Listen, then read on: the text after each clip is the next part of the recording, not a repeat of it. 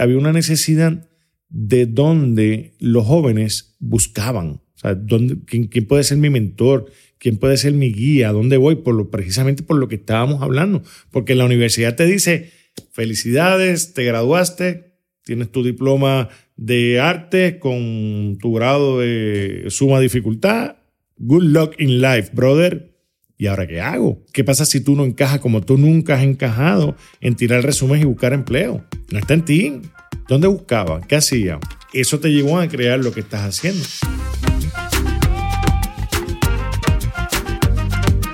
¿Qué es la que hay, familia? Mi nombre es Jason Ramos y bienvenidos a Mentores en Línea, el podcast donde me siento con personas que han hecho las cosas de manera diferente para obtener resultados diferentes y que así tú puedas conocer quiénes son tus mentores en línea.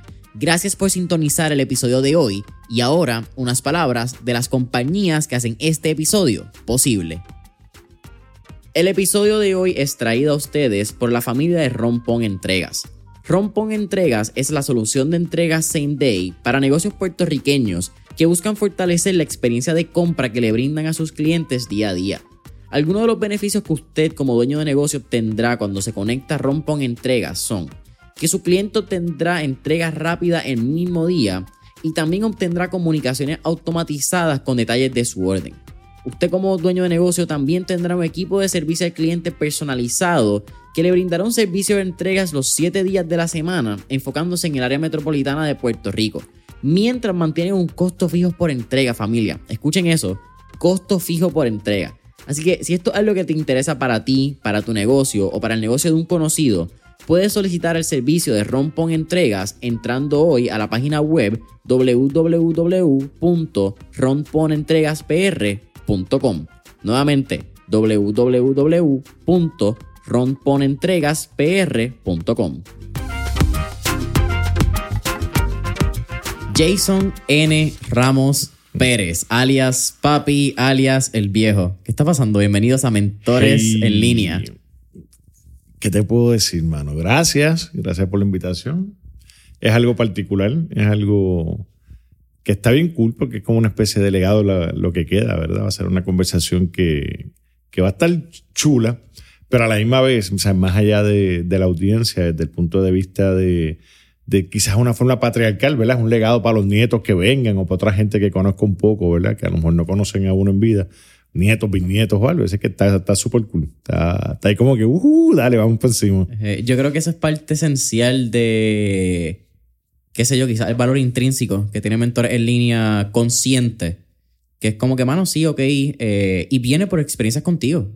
Es algo bien intencional cuando, qué sé yo, quizás en los pasados 4 o 5 años que he empezado a conocer gente que ha pasado por tus manos como cliente o que ha pasado por tus manos en algún tipo de experiencia o área de una experiencia con un área de tu vida que yo no conozco por ser tu hijo, okay, que entra una curiosidad de decir, espérate, hay muchas áreas donde los hijos no conocen a sus padres o sea, como amigo, como negociante, como pareja. Hay unas áreas que tú desconoces. Uh-huh. Y a través de Mentores en Línea me he dado cuenta que yo puedo lograr no necesariamente una afinidad con esa historia, pero que las personas cercanas o relacionadas a las personas digan, wow, yo no sabía eso tuyo porque nunca me había tomado el tiempo de preguntártelo. Porque a veces las tenemos tan y tan y tan cercas que no tenemos quizás el espacio de perspectiva para poder ver las cosas. Sí. Mira, y desde ese punto de vista, ahora que lo traen, yo creo que es recíproco, ¿verdad? O sea, porque yo creo que uno, como papá,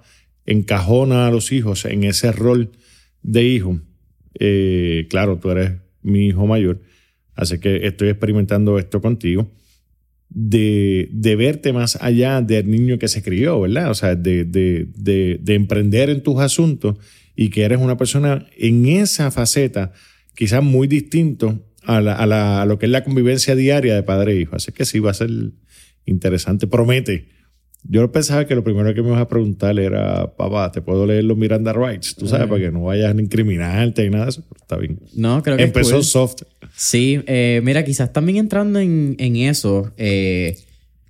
Tú dijiste gracias y yo creo que el que tiene que dar gracias soy yo, porque este proyecto, aunque vamos a entrar quizás en muchas áreas de nuestra historia, particularmente este proyecto nace por Una historia que yo he contado en el podcast, no sé si necesariamente, y la he contado en muchas charlas, yo creo que tú la sabes, que es la historia de John Lee Dumas. Ajá, claro. Pero también sale porque tú me regalaste el primer micrófono, que sale antes o después más o menos de John Lee Dumas, como que es algo bastante... Sí, fue coetáneo. Ajá. Ahí. Pero todo este proyecto nace, y yo creo que es lo más que yo recomiendo siempre, que el atrévete a mandar ese mensaje, porque la persona que está... con la persona que tú quieres conocer, con la que tú quieres trabajar, con la persona que quieres que sea tu mentor, está un mensaje de distancia. Uh-huh. Y yo tengo demasiado que agradecerte porque eso sale una vez que tú me dejas en la Yupi. Si no es porque tú me dices, escríbele, ¿qué puede pasar? Que yo le escribí, me acuerdo, estaba en Avera en las piscinas y yo te llamé cuando el tipo me contestó porque yo no me lo creía. Me acuerdo. No hubiese abierto toda esta gama de posibilidades. Porque no solamente abre el podcast. Yo creo que el podcast ya era lo que podía venir por otra área. Gente me lo había mencionado. Pero él entra o hace real eso que es decir, wow, espérate, yo actually puedo conectar con un montón de gente enviando un mensaje. Y esa ha sido, yo creo, o yo creo no, es la manera esencial, quizás es la manera más consistente o constante a la cual yo me acerco a las personas. Muchas personas quizás ven, qué sé yo, son cuántas, 237 entrevistas, estas son más de 200 personas. Sí, Jason conoce 200 personas, no, Jason conoce unas cuantas. Pero demasiadas de ellas, el 90% llegan por un mensaje. Más que el mensaje,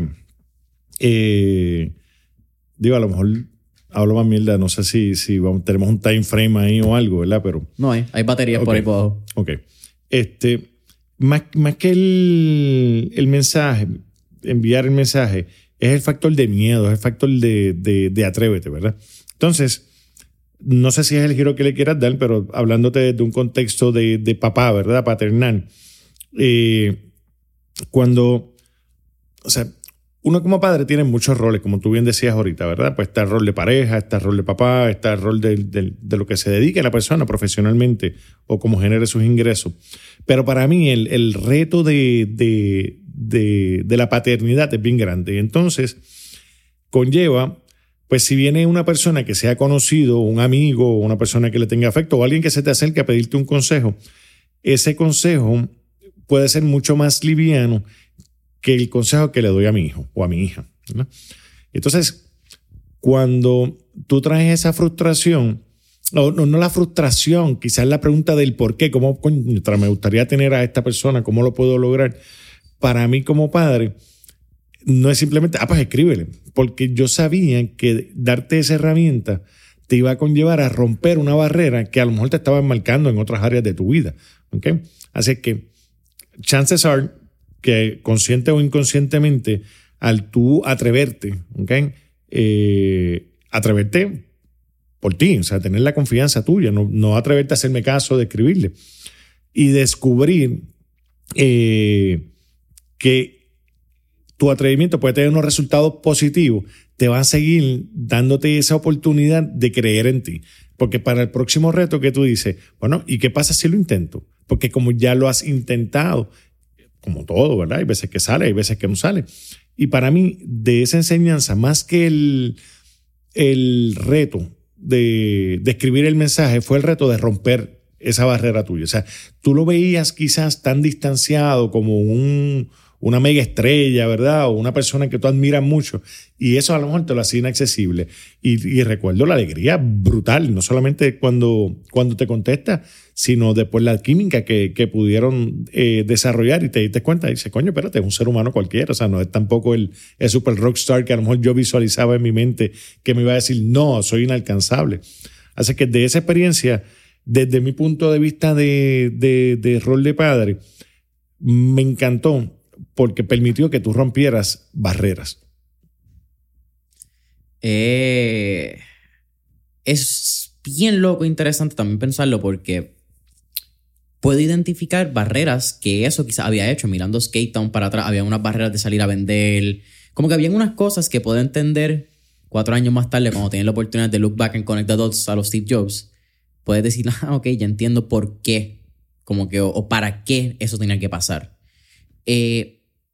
Mirando quizás, y siempre hago la pregunta en los podcasts de verdad de qué tenemos que entenderle a tu crianza para entender quién eres hoy en día, sabiendo que ya también por valga la naturaleza de la relación, creo que conozco un poquito de tu crianza, qué has hecho, pero siempre ha habido una figura muy importante en tu vida que tú has hablado mucho de él y yo nunca he entendido su rol.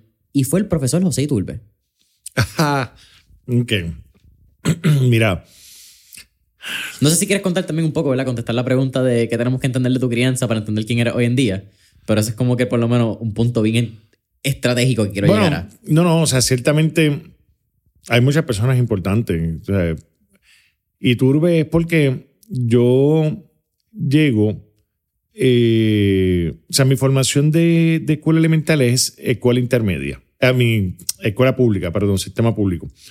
¿Okay? Sistema público en una comunidad de clase media. ¿Okay? Socialmente hablando, eso tiene unas limitaciones, ¿verdad? El entorno que tú tienes, las personas a tu alrededor, la titerería, no vinculada necesariamente con ninguno de los dos aspectos, pero la mezcla de los dos aspectos. ¿Qué pasa? Yo termino elemental y mi maestra de arte vio unas habilidades y papi en ese sentido también era visionario y fue alcahuete y solicito a la escuela Lucchetti, que era como se llamaba en aquel momento, la escuela de artes visuales, o no sé, la escuela central de artes visuales creo que se llama ahora. ¿Qué ocurre?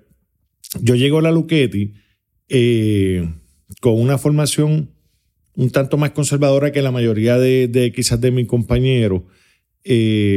Había muchas tentaciones, estamos o sea, esto se da cuando la distracción académica era bien grande porque empezaba diantre, mano, no sé cómo se llama musicalmente hablando, pero eran los bailes que se tiraban en electro boogie. Sí, el breakdancing. Y el breakdancing y tirarte en el piso y cartones. O sea que la gente estaba como que bien enfocada en eso. Early 80s. Early 80s, sí. Y entonces, ante todo ese mundo de distracción, José Iturbe es una figura que me apadrina, que me coge, ¿verdad? Que me dice como que, venga, flaco, tú no vas para ningún lado, tú no vas a comer mierda, tú no te vas a perder. Y se convirtió en ese proceso de la Lucchetti en el ente que me mantuvo enfocado. O sea, esto es lo tuyo, tú tienes un potencial brutal y tú no te me vas a desviar. De hecho, después de ahí, gracias a Iturbe, me llevó a un proyecto que se llamaba Viva la Gente de Country Club. Lo dirigía Tony Mojena y enseñó otra serie de valores. Y sí, o sea, en ese momento de mi vida, él fue una figura sumamente importante. Y yo lo adoro, o sea, si nos oye o lo que sea, yo a José lo adoro. ¿Lo consideras uno de tus primeros mentores? Oh, sí, definitivamente.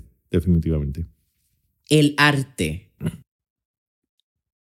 Abuelo inculcó unos valores de arte bien, qué sé yo, por si esa es la palabra, bien orgánico. Uh-huh.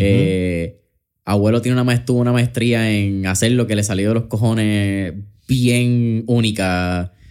Lo que tú me has contado, fotografía, acuarela, después pintó en acrílico, hizo madera también. Como que he just did whatever he fucking wanted. Esa es la realidad de abuelo. Te inculcó unos valores a ti del arte que los llevaste hasta el potencial donde tú identificaste que era donde tú querías llevarlo, pero tú nos pasas unos valores de arte a mí y a Maya, tanto, ¿verdad? Cada cual en su respectiva, hasta donde cada cual llegó, pero entiendan el arte, aprecien el arte, entiendan y respeten el arte. ¿Por Mira, qué? ¿Y qué valor tiene el arte en tu vida? Más que valores de arte, fue curiosidad por el arte. ¿Okay? Curiosidad en todo. O sea, papi tenía la capacidad de, conmigo y con mis hermanos, de enseñarnos a no establecernos como que barreras o alimentar la curiosidad o quieres darle, ¿qué es lo tuyo? La pelota, pues dale con las dos manos y llevamos a otro nivel esa experiencia. En el caso mío, como yo estaba con lo de la Lucchetti en las artes y demás, ciertamente cuando yo llego a la Lucchetti pienso que tengo unos talentos bien brutales y cuando llego allí, muchachos, lo que había eran unos maestros que yo me quedé como que, ok. ¿Qué pasa? Como parte de esta formación, mami era maestra y tenía como maestra beneficio de ir a un lugar vacacional que se llama Playa Santa en Guánica. ¿Ok? Íbamos todos los veranos y como parte de ese trip de verano, papi me llevaba al Museo de Arte de Ponce.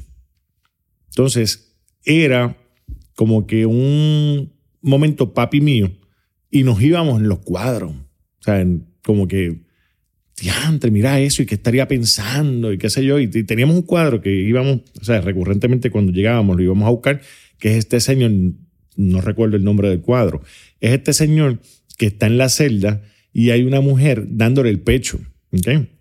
Dándole teta al señor. Resulta que era el señor, el padre de ella. Ella había estado embarazada para poder alimentar a su papá en la celda. Entonces, ese cuadro en particular nos enseñó a mí, no puedo hablar por papi, a ver más allá en una pieza de arte.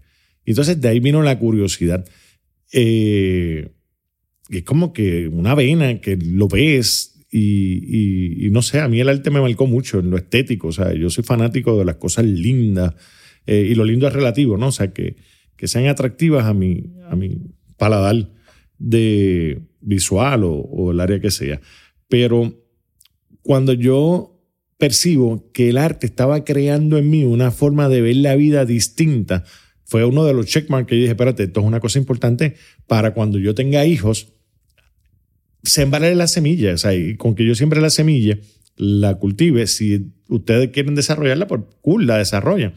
Pero si no, no, y siento orgullo. O sea, cuando tú te vas de viaje y de repente me dices, fui a tal museo, fui a este otro, como que coño, qué cool, mano. O sea, porque en la ola de la prisa tú lo vas, pero oye, flaco, háblate con chamacos de 20, 23 años que vayan de viaje más allá de la joda. O sea, no te van a museos, no tienen esa curiosidad. Y cuando tú sigues desarrollando, de momento tú dices, anda para el sirete. O sea, de verdad que el arte me ha impactado más. Y de momento estás en una conversación y mencionan esta cosa. Ah, yo lo vi. O yo tuve la oportunidad de ir. No sé, creo que le dan... Bueno, el arte para mí es la esencia de muchas cosas. Y rompe, mira, pues voy a traerlo. Estoy brincando ahí un poco a lo loco. Pero hoy, por ejemplo, en el newsletter... citaste a Robin Sharma, que es uno de mis actores, de mis autores favoritos. Decía que si tú vives el mismo año por 75 años, no viviste un carajo. ¿Okay? Entonces, el arte es como que te ayuda a darle un no sé, algo distinto, a romper la monotonía, el pensamiento cotidiano. Le da profundidad a la vida. A mí me encanta el arte. Es de lo sencillo, no tiene que ser nada complicado. Algo que yo pueda ver que sea artístico, me gusta, me apasiona. Sí. Bueno, puede ser hasta una de cuchara de cocina, ¿entiendes? Sí, o sea, sí, siempre que tenga el lado estético, creo que es la palabra en español. Sí. Que by the way, shout out a todos mis panas que me han acompañado en algún momento a museos. Bien cabrón. Yo recuerdo el viaje a Nueva York, yo creo que estos tipos salieron como una hora antes a comer y yo me quedé en el MoMA, creo que es Cecilio, shout out, fue uno de los que se quedó conmigo viéndolo. No, y después el residente, el de Warhol. Hice Warhol, hice el de Dallas el año pasado en la boda. Sí, me gusta. Creo que algo bien lindo que tienen los museos es que el tú desconocer las piezas que hay en un museo te lleva a sorpresas cuando ves piezas o identificas el artista y tú dices, ah, wow, hay un Picasso. Uh-huh. Que es, qué sé yo, me pasó en el de Pittsburgh, que habían Picasso, habían Van Gogh y habían Monet. Y entonces me encontré un Gustav Klimt, que cuando veo el Gustav Klimt lo conozco por otro tipo de obra, otro periodo artístico en su época, que cuando identifico digo, anda, pal, espérate, este tipo tiene dos épocas que tú no notas mucho en un Picasso, quizá en un Dalí también, cuando empieza con su expresionismo y whatever. Pero, no sé, él la parte loca. Y... ay, cool. O sea, es como... Mira, hay gente que le apasiona los carros, ¿verdad? Y qué sé yo, mano, un carro así bien estrambótico, un Lamborghini o whatever. Esto así, un Bugatti, vamos, Bugatti. Y tú lo ves en fotos y en fotos y en fotos y en fotos. Y de momento vas a un sitio y lo está en exhibición y como que tú lo ves y tú dices, ah, Navarro, este es el de verdad. Pues a mí me pasaba eso como estudiante de arte. O sea, veía los Monet, las Manet, los you name it. Y era como que, wow, ok, se ve cool los ponts, los laguitos y las flores. Pero cuando iba al museo, una de esas primeras experiencias fue en el MoMA en Nueva York.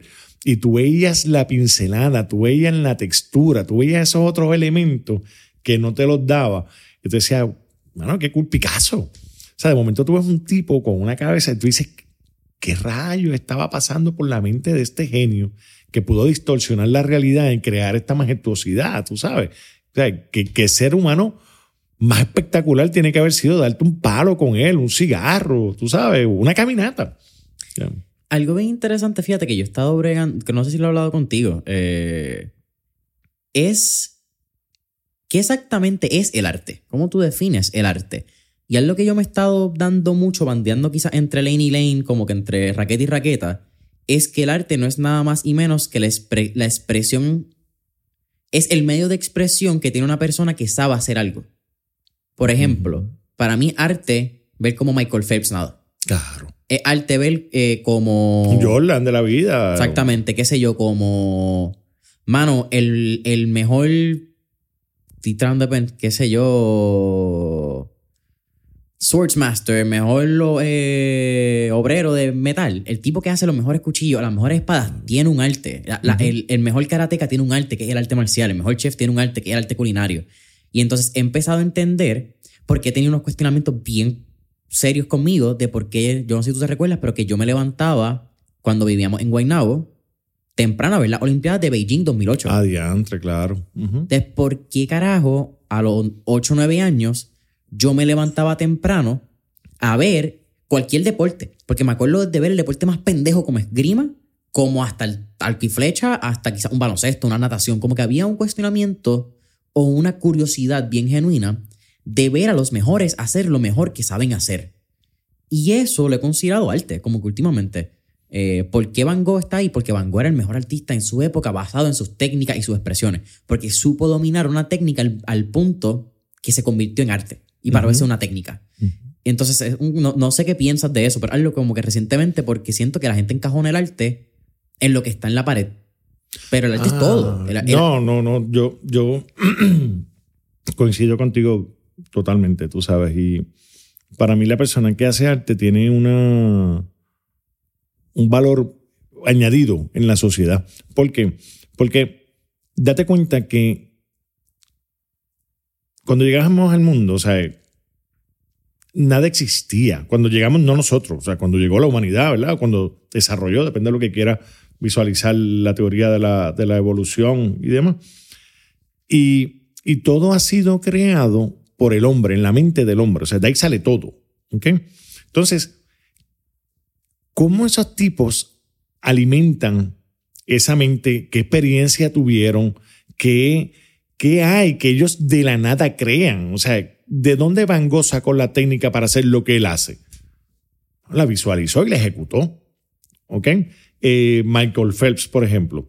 O sea, yo leí en algún lugar, en algún momento, algún YouTube, que es lo más que yo consumo, cómo el tipo se ponía audífonos, se enajenaba, visualizaba lo que iba a ser su ejecutoria, su ejecución, tú sabes. Así, ¿de dónde salió? Salió de la mente, ¿okay? Inicialmente, ¿verdad? Claro, combinado con unas habilidades que supo en primera instancia, fíjate, qué cosa más espectacular de los artistas. Tienes la capacidad de crearlo en tu mente, ¿okay? Tienes la capacidad de creer en ti, en que lo puedes ejecutar. Y te vas al compromiso de la disciplina para poder ejecutar ese talento a tu mayor capacidad. Claro, coño, pues es una persona que yo admiro en lo que sea un diseñador de carro, un diseñador en relojería. O sea, la precisión de un reloj. Tú puedes ver lo estético de un reloj y decir, coño, tiene un diseño bien bonito. Pero cuando tú miras la maquinaria, lo que conlleva el esfuerzo. Ah, espérate, porque el reloj está un pocket watch. Tú sabes, si es más práctico que sea en la mano. ¿Qué requiere? Porque el movimiento de la mano no es el mismo movimiento que tiene un reloj guindando en un bolsillo. Entonces, ¿cómo llega tú sabes, ese tipo de gente que tienen esa capacidad? Es que me vuelan, o sea, sí. Hablaste ahorita también de tu educación, y yo creo que parte de lo que, qué sé yo, creo que también esto es algo que yo no debería decirlo, pero como que algo de lo que me hace característico a mí ha sido mi relación con el sistema educativo, no con la educación, porque son dos cosas completamente diferentes. Quizás con el sistema académico, no con el sistema educativo, actually. Con el sistema académico de la academia y cómo la academia se interpreta, porque creo que el sistema educativo, tú puedes crear tu propio sistema educativo. Esto ha sido un sistema educativo para mí. Claro. Yo desarrollé mi propio sistema educativo. Pero entrando quizás en el lado de la academia, ¿cuál es tu relación con ella? Y sobre todo, ¿por qué dejarme hacer lo que alguien considera quizás una loquera y tomar quizás mi propio destino y mi propia rienda de mi relación con la academia? Porque qué sé yo, ¿verdad? Aquí estoy tratando, quizás mucha gente desconoce estos puntos. A la misma vez yo tengo unos cuestionamientos de mi desarrollo que, okay, que esto es un regalo para mí. A mí me importa un carajo quién lo escuche y quién no. Pero te voy a explicar, hermano. Mi formación académica se divide en 5 etapas, ¿okay? Cada una de donde estuve. La escuela elemental quizás fue la más, que no tuvo trascendencia alguna. La escuela intermedia, que es la Lucchetti, ya te hablé de José Iturbe, y diferenciar el bien y el mal que me hace crecer, que me hace enfocar lejos de mis padres. O sea, ya no era que papi me decía o mami me decía X o Y cosa, ¿verdad? Ya era un extraño que velaba por mí, que decía, coño, ¿por qué este tipo tiene que cuidarme? Eso me marcó. Y me marcó identificar figuras de autoridad con las que yo decía, este tiene algo bueno para mí, déjame ir a su sombra. De la escuela superior, yo paso a una escuela privada, ¿ok? Rompo el sistema público y fue brutal para mí. O sea, fue en Jason padre. O sea, en mí marcó una gran diferencia en mi vida. ¿Por qué?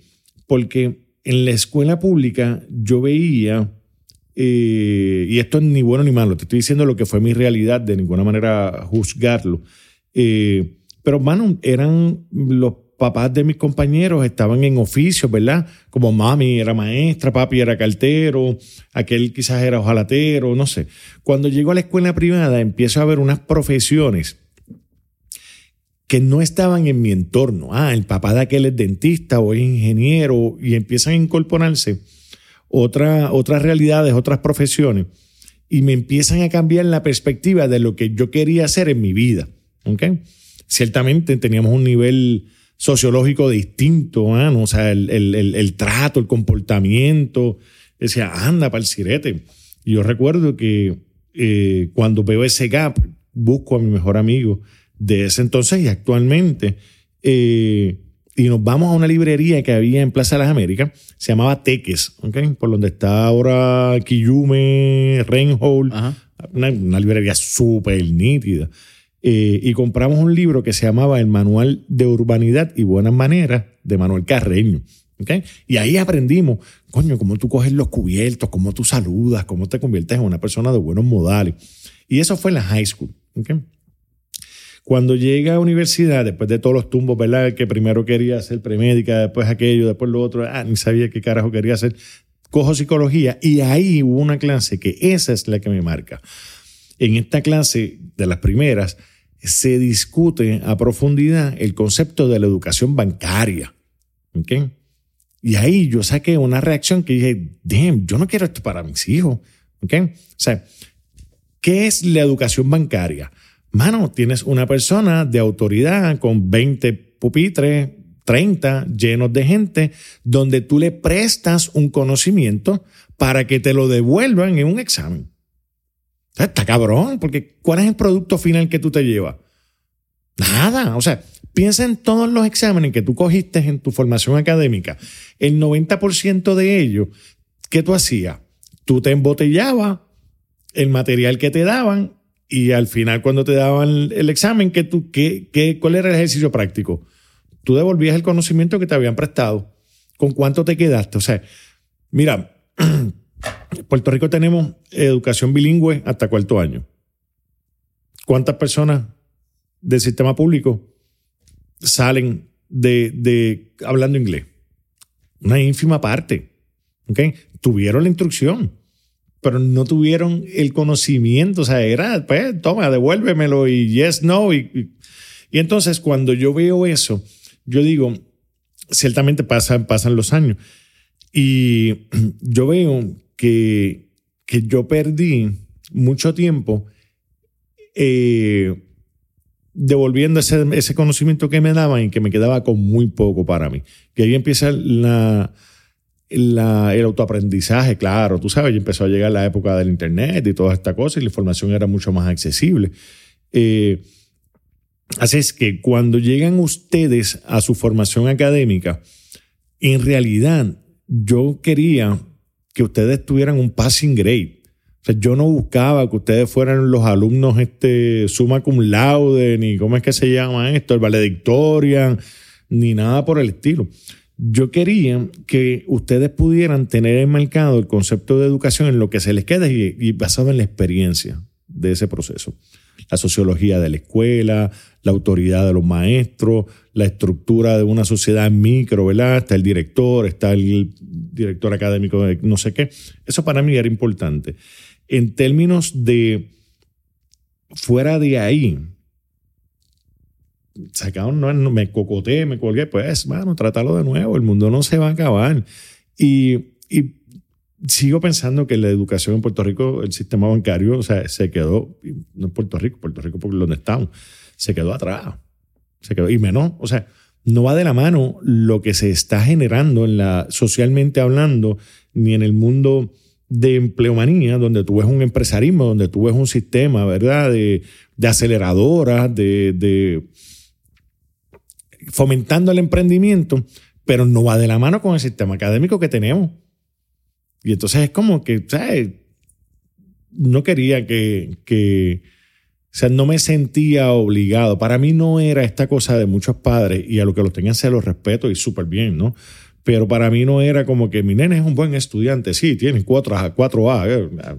Mi cliente, mi hijo a lo mejor no es inteligente, pero es smart. Tú sabes, el tipo o la chica sabe lo que hay. Es mi visión en términos de la educación. Sí, tengo un sistema bloqueado en contra del sistema de educación bancaria. Algo que tú y yo hemos hablado y yo lo he manifestado hacia adelante mucho es ciertas áreas, qué sé yo, grises o áreas incongruentes que tienen las escuelas de graduadas, las escuelas postgraduadas. En tu caso, tú estudiaste en una escuela de leyes, pero esto lo hemos hablado tú y yo tanto en... Y fíjate, no sé si en escuelas graduadas, pero en profesiones que lleven unas certificaciones también, creo que lo lleva, qué sé yo, ingeniería, arquitectura, leyes, medicina, donde te enseñan a ser profesional, te enseñan a ejercer la profesión, pero no te enseñan unos pilares, llámalos empresariales hoy en día, pero qué sé yo, que... Autogestión. Ajá, autogestión de cuentapropista. Incluso yo he últimamente utilizado esa palabra como que... ¿Sabes por qué? Porque todo el mundo es un empresario ahora, pero nadie tiene un fucking empleado. Pues entonces tú no eres un empresario, tú eres un cuentapropista. Claro. Entonces estamos jugando en unas palabras donde todo el mundo quiere ser un empresario, pero no tiene la responsabilidad de empresario. O no eres un empresario, eres un cuentapropista o un proveedor de servicios profesionales. Nada, es un rant aparte. Pero... ¿Qué tú crees que les falta? Habiendo pasado por esa experiencia, quizás, ¿verdad? Ha cambiado algo, dudo que haya cambiado tanto, pero desde el punto de vista de que yo pensaría que la mayoría de las personas que pasan por escuela graduada, en algún momento de esa travesía, les pasa por la mente ser su propio jefe. En algún momento, aunque sea por el mínimo minuto, todo el mundo, antes de ser juez o antes de ser el fiscal, dicen, mano, yo quizás puedo ser... abogado, cuentapropista, yo puedo litigar y mis clientes y quizás ver criminal o whatever. Pero ¿qué tú crees que le falta al sistema para que actually tú puedas salir preparado de la academia a atacar estas profesiones? Que tengan una visión íntegra de lo que conlleva la profesión. ¿Okay? Si hablamos, te voy a hablar de la profesión legal específicamente. La profesión legal carece de varias cosas. Por ejemplo, te enseñan en la facultad lo que es el derecho. ¿Okay? Pero el derecho más joven, o sea, el derecho tú lo buscas en el libro.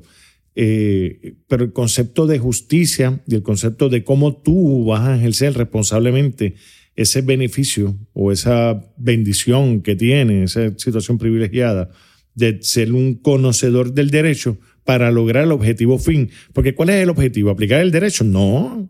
El objetivo es obtener justicia. ¿Okay?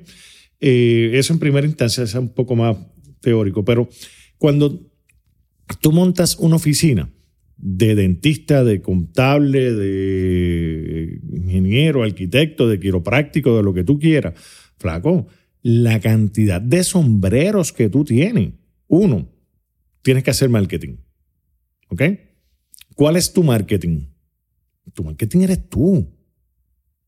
O sea, puedes tener un logo bonito, puedes tener a alguien que te ayuda a diseñarte en las redes, pero si tú no haces un clic con un cliente, ¿okay? para que esa persona confíe en ti, le des el servicio que tienes que darle y salga contento para referirte a otro, tienes un serio problema. ¿Cómo lo desarrolla? Pues no, tienen que tener empatía y tienen que, tú sabes, como si fuera un customer service, ¿verdad? De una industria. O sea, cómo tú vas a atender, muy buenos días, cuál es su nombre, cómo ha sido su experiencia, dígame cómo yo puedo ayudarle, cómo, ¿tú me entiendes? O sea, ¿cómo tú vas a tratar a ese cliente? Pues tú tienes en lo legal un tipo que te va a confesar que mató a dos. Flaco, si tú te paras ahí como un come mierda de Guaynabo con este tipo que está... No vas a desarrollar la empatía. Si no desarrollas la empatía, estás descartado en el mercado. No te lo voy a referir a más nadie. Eso es uno, ese mercadeo, que eres tú. Cómo te mercadeas, cómo tú hablas, cómo lo tratas. O sea, yo te he hecho mil veces la experiencia de que yo era bien formal al principio y como que no me atrevían, no lograba esa confianza, y de momento incorporé las palabras malas en la consulta. Man, eso fue fantástico. O sea, la gente entonces como que se echaban para atrás, se relajaban y llegaban. Y cuando salían, que decía, el abogado mío me resolvió el tipo, y el tipo es súper cool, el tipo habla en arroyo y en habichuela. ¿Okay? Eso es parte de lo que es tu marketing. ¿Qué más? Tú tienes todo, mano, la ropa que tú usas, no estoy hablando de claro, es tener conciencia de quién tú quieres proyectar. Ese es un sombrero. Dos, eres patrono.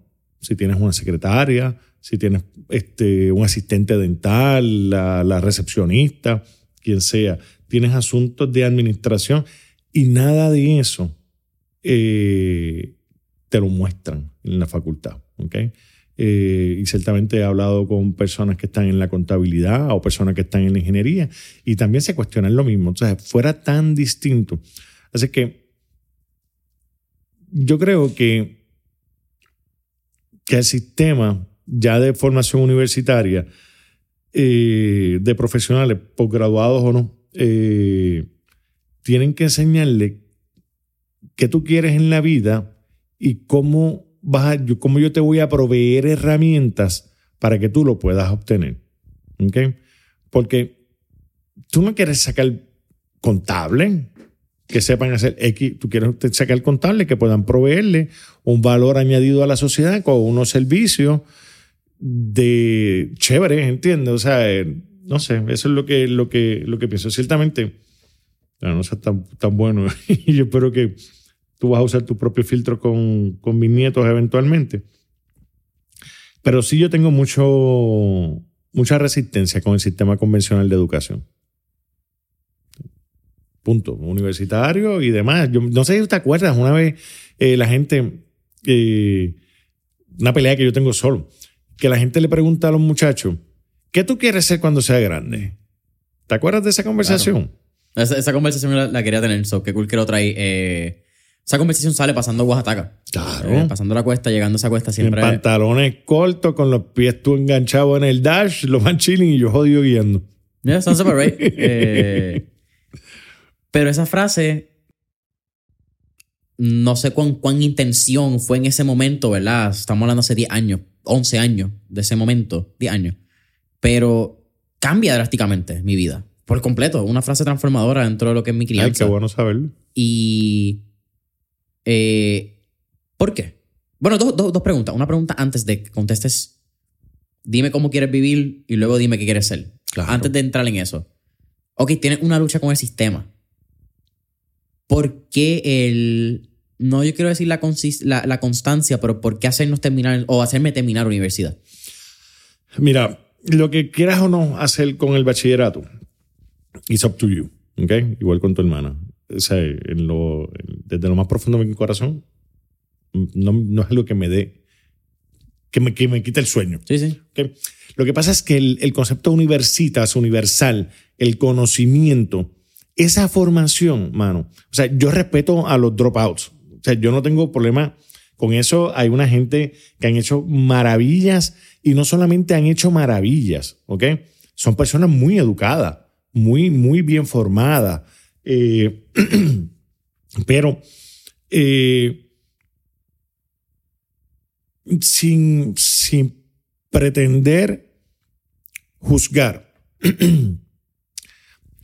Habla con una persona que no haya tenido formación académica, universitaria, ¿ok? Haya terminado un cuarto año. Y le puede ir muy bien en la vida. O sea, puede tener una cuenta de banco rotunda y un negocio súper exitoso. Te estoy hablando en la calidad, en el ser humano. O sea, no en su gestión empresarial como individuo. Uh-huh.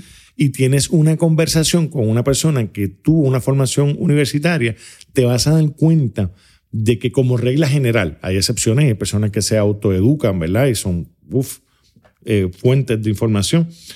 Es una visión más comprensiva. ¿Sabes? Tú vienes con un poco de humanidades y estudias un poquito de arte y estudiaste un poquito de lo otro. Y a ti como ser humano, en mi visión, te da una formación. ¿Qué tú quieres hacer después con eso? It's up to you. Pero estás ready. O sea, te creciste como esponja. Go for it y absorbe todo lo que tengas que absorber ahora en el mundo, tú sabes. Pero esa es la razón mía por la que ustedes terminen un bachillerato. Es lo que les da la gana. ¿Ok?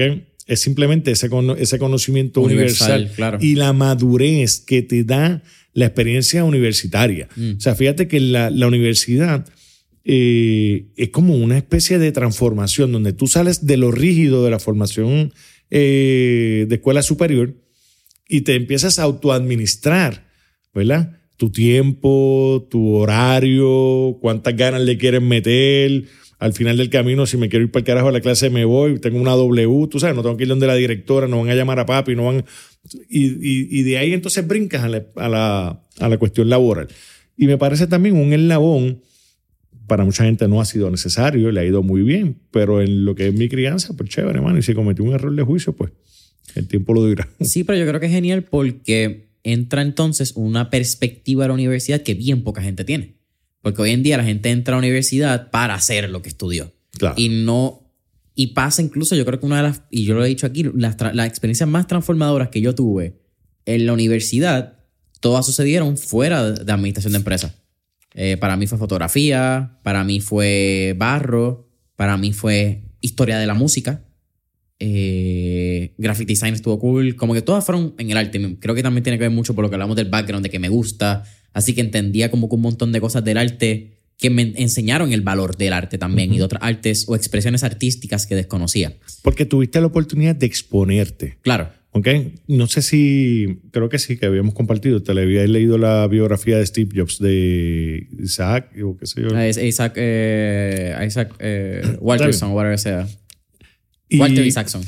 En esa biografía te comentan cómo Steve Jobs, dropout, ¿verdad? Pero una clase de caligrafía, sí, que fue electiva, o sea, no fue ni fue como que de oyente, le marcó la vida, ¿ok? Y ese hecho aislado tuvo un impacto mundial, loco. O sea, creó o provocó que saliera un genio que cambió un montón de cosas en la vida de todo ser humano, o sea, no. Entonces, ¿por qué lo logró? Random, pero estuviste allí, estuviste expuesto, ¿verdad? Y no sé, pienso, esa es mi visión. Dime cómo quieres vivir y luego dime qué quieres ser. ¿Cómo sale y por qué? Creo que es la pregunta. Mira, bueno, tú sabes, obviamente, que yo soy una persona muy, muy amante de la sociología, ¿okay? Del aspecto social y sociológico. Y en la medida en que tú vas creciendo en la vida, te das cuenta cómo la gente se va apartando de lo que era su vida imaginaria a los 17, 18 años y a los 30 o los 35. O sea, iban para punto A y van por el punto Z. A los 17, 18 años yo quiero tener esta profesión porque esta es mi visión y mi pasión y yo quiero tener tantos hijos, yo quiero casarme para toda la vida. Se ha montado uno la película. Cuando llegan los 30, empiezas a darte cuenta de unos problemas sociológicos, empiezas a mirar, en mi caso yo empiezo a mirar la gente. Bueno, hay mucha gente encojonada consigo mismo y con la vida. Tú sabes, entonces, cuando tú empiezas a mirar, están soñando tener un resultado, pero no están haciendo nada para cambiar eso, ni hicieron nada previamente. ¿Okay? Y cuando yo me voy en este viaje, que empiezo a mirar esto como una preocupación, y se contra, porque esto pasará. Y, bueno, o sea, si a ti te gustan los Ferraris y qué sé yo, no sé, por exagerar, un estilo de vida nice, bueno, tienes que... O sea, yo quiero vivir en una casa nice, con un carro nice, tener carteras nice, tener no sé qué nice, tener, comer en sitios nice, viajar a sitios nice. ¿Ok? ¿Cuánto dinero te hace falta para hacer eso? Eso tiene un costo. ¿Ok?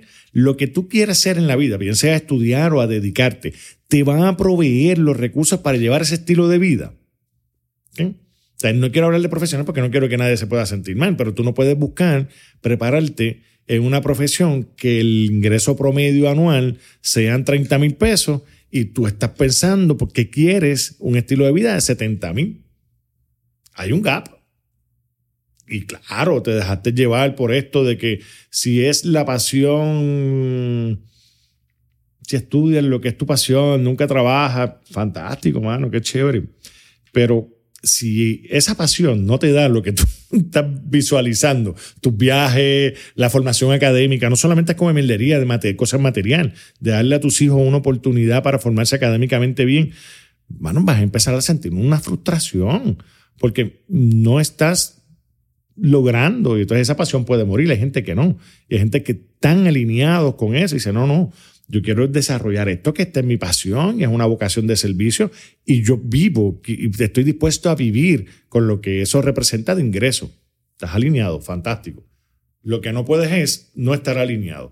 Por eso, en el caso de ustedes, yo le digo que ¿cómo te gustaría vivir? Y después que tú sepas cómo te gustaría vivir, tú me dijiste en aquel entonces, siendo un niño, yo quiero ser mi propio jefe, llevar mi estilo de vida, o sea, trabajar a mi ritmo, qué sé yo qué, con los pies enganchados allí. Fantástico, mano. O sea, ¿qué tienes ahora? ¿En quién tienes que convertirte? Como dice nuestro amigo en común Juan Santiago. O sea, ¿en quién te tienes que convertir para lograr esa versión de ti? ¿Verdad?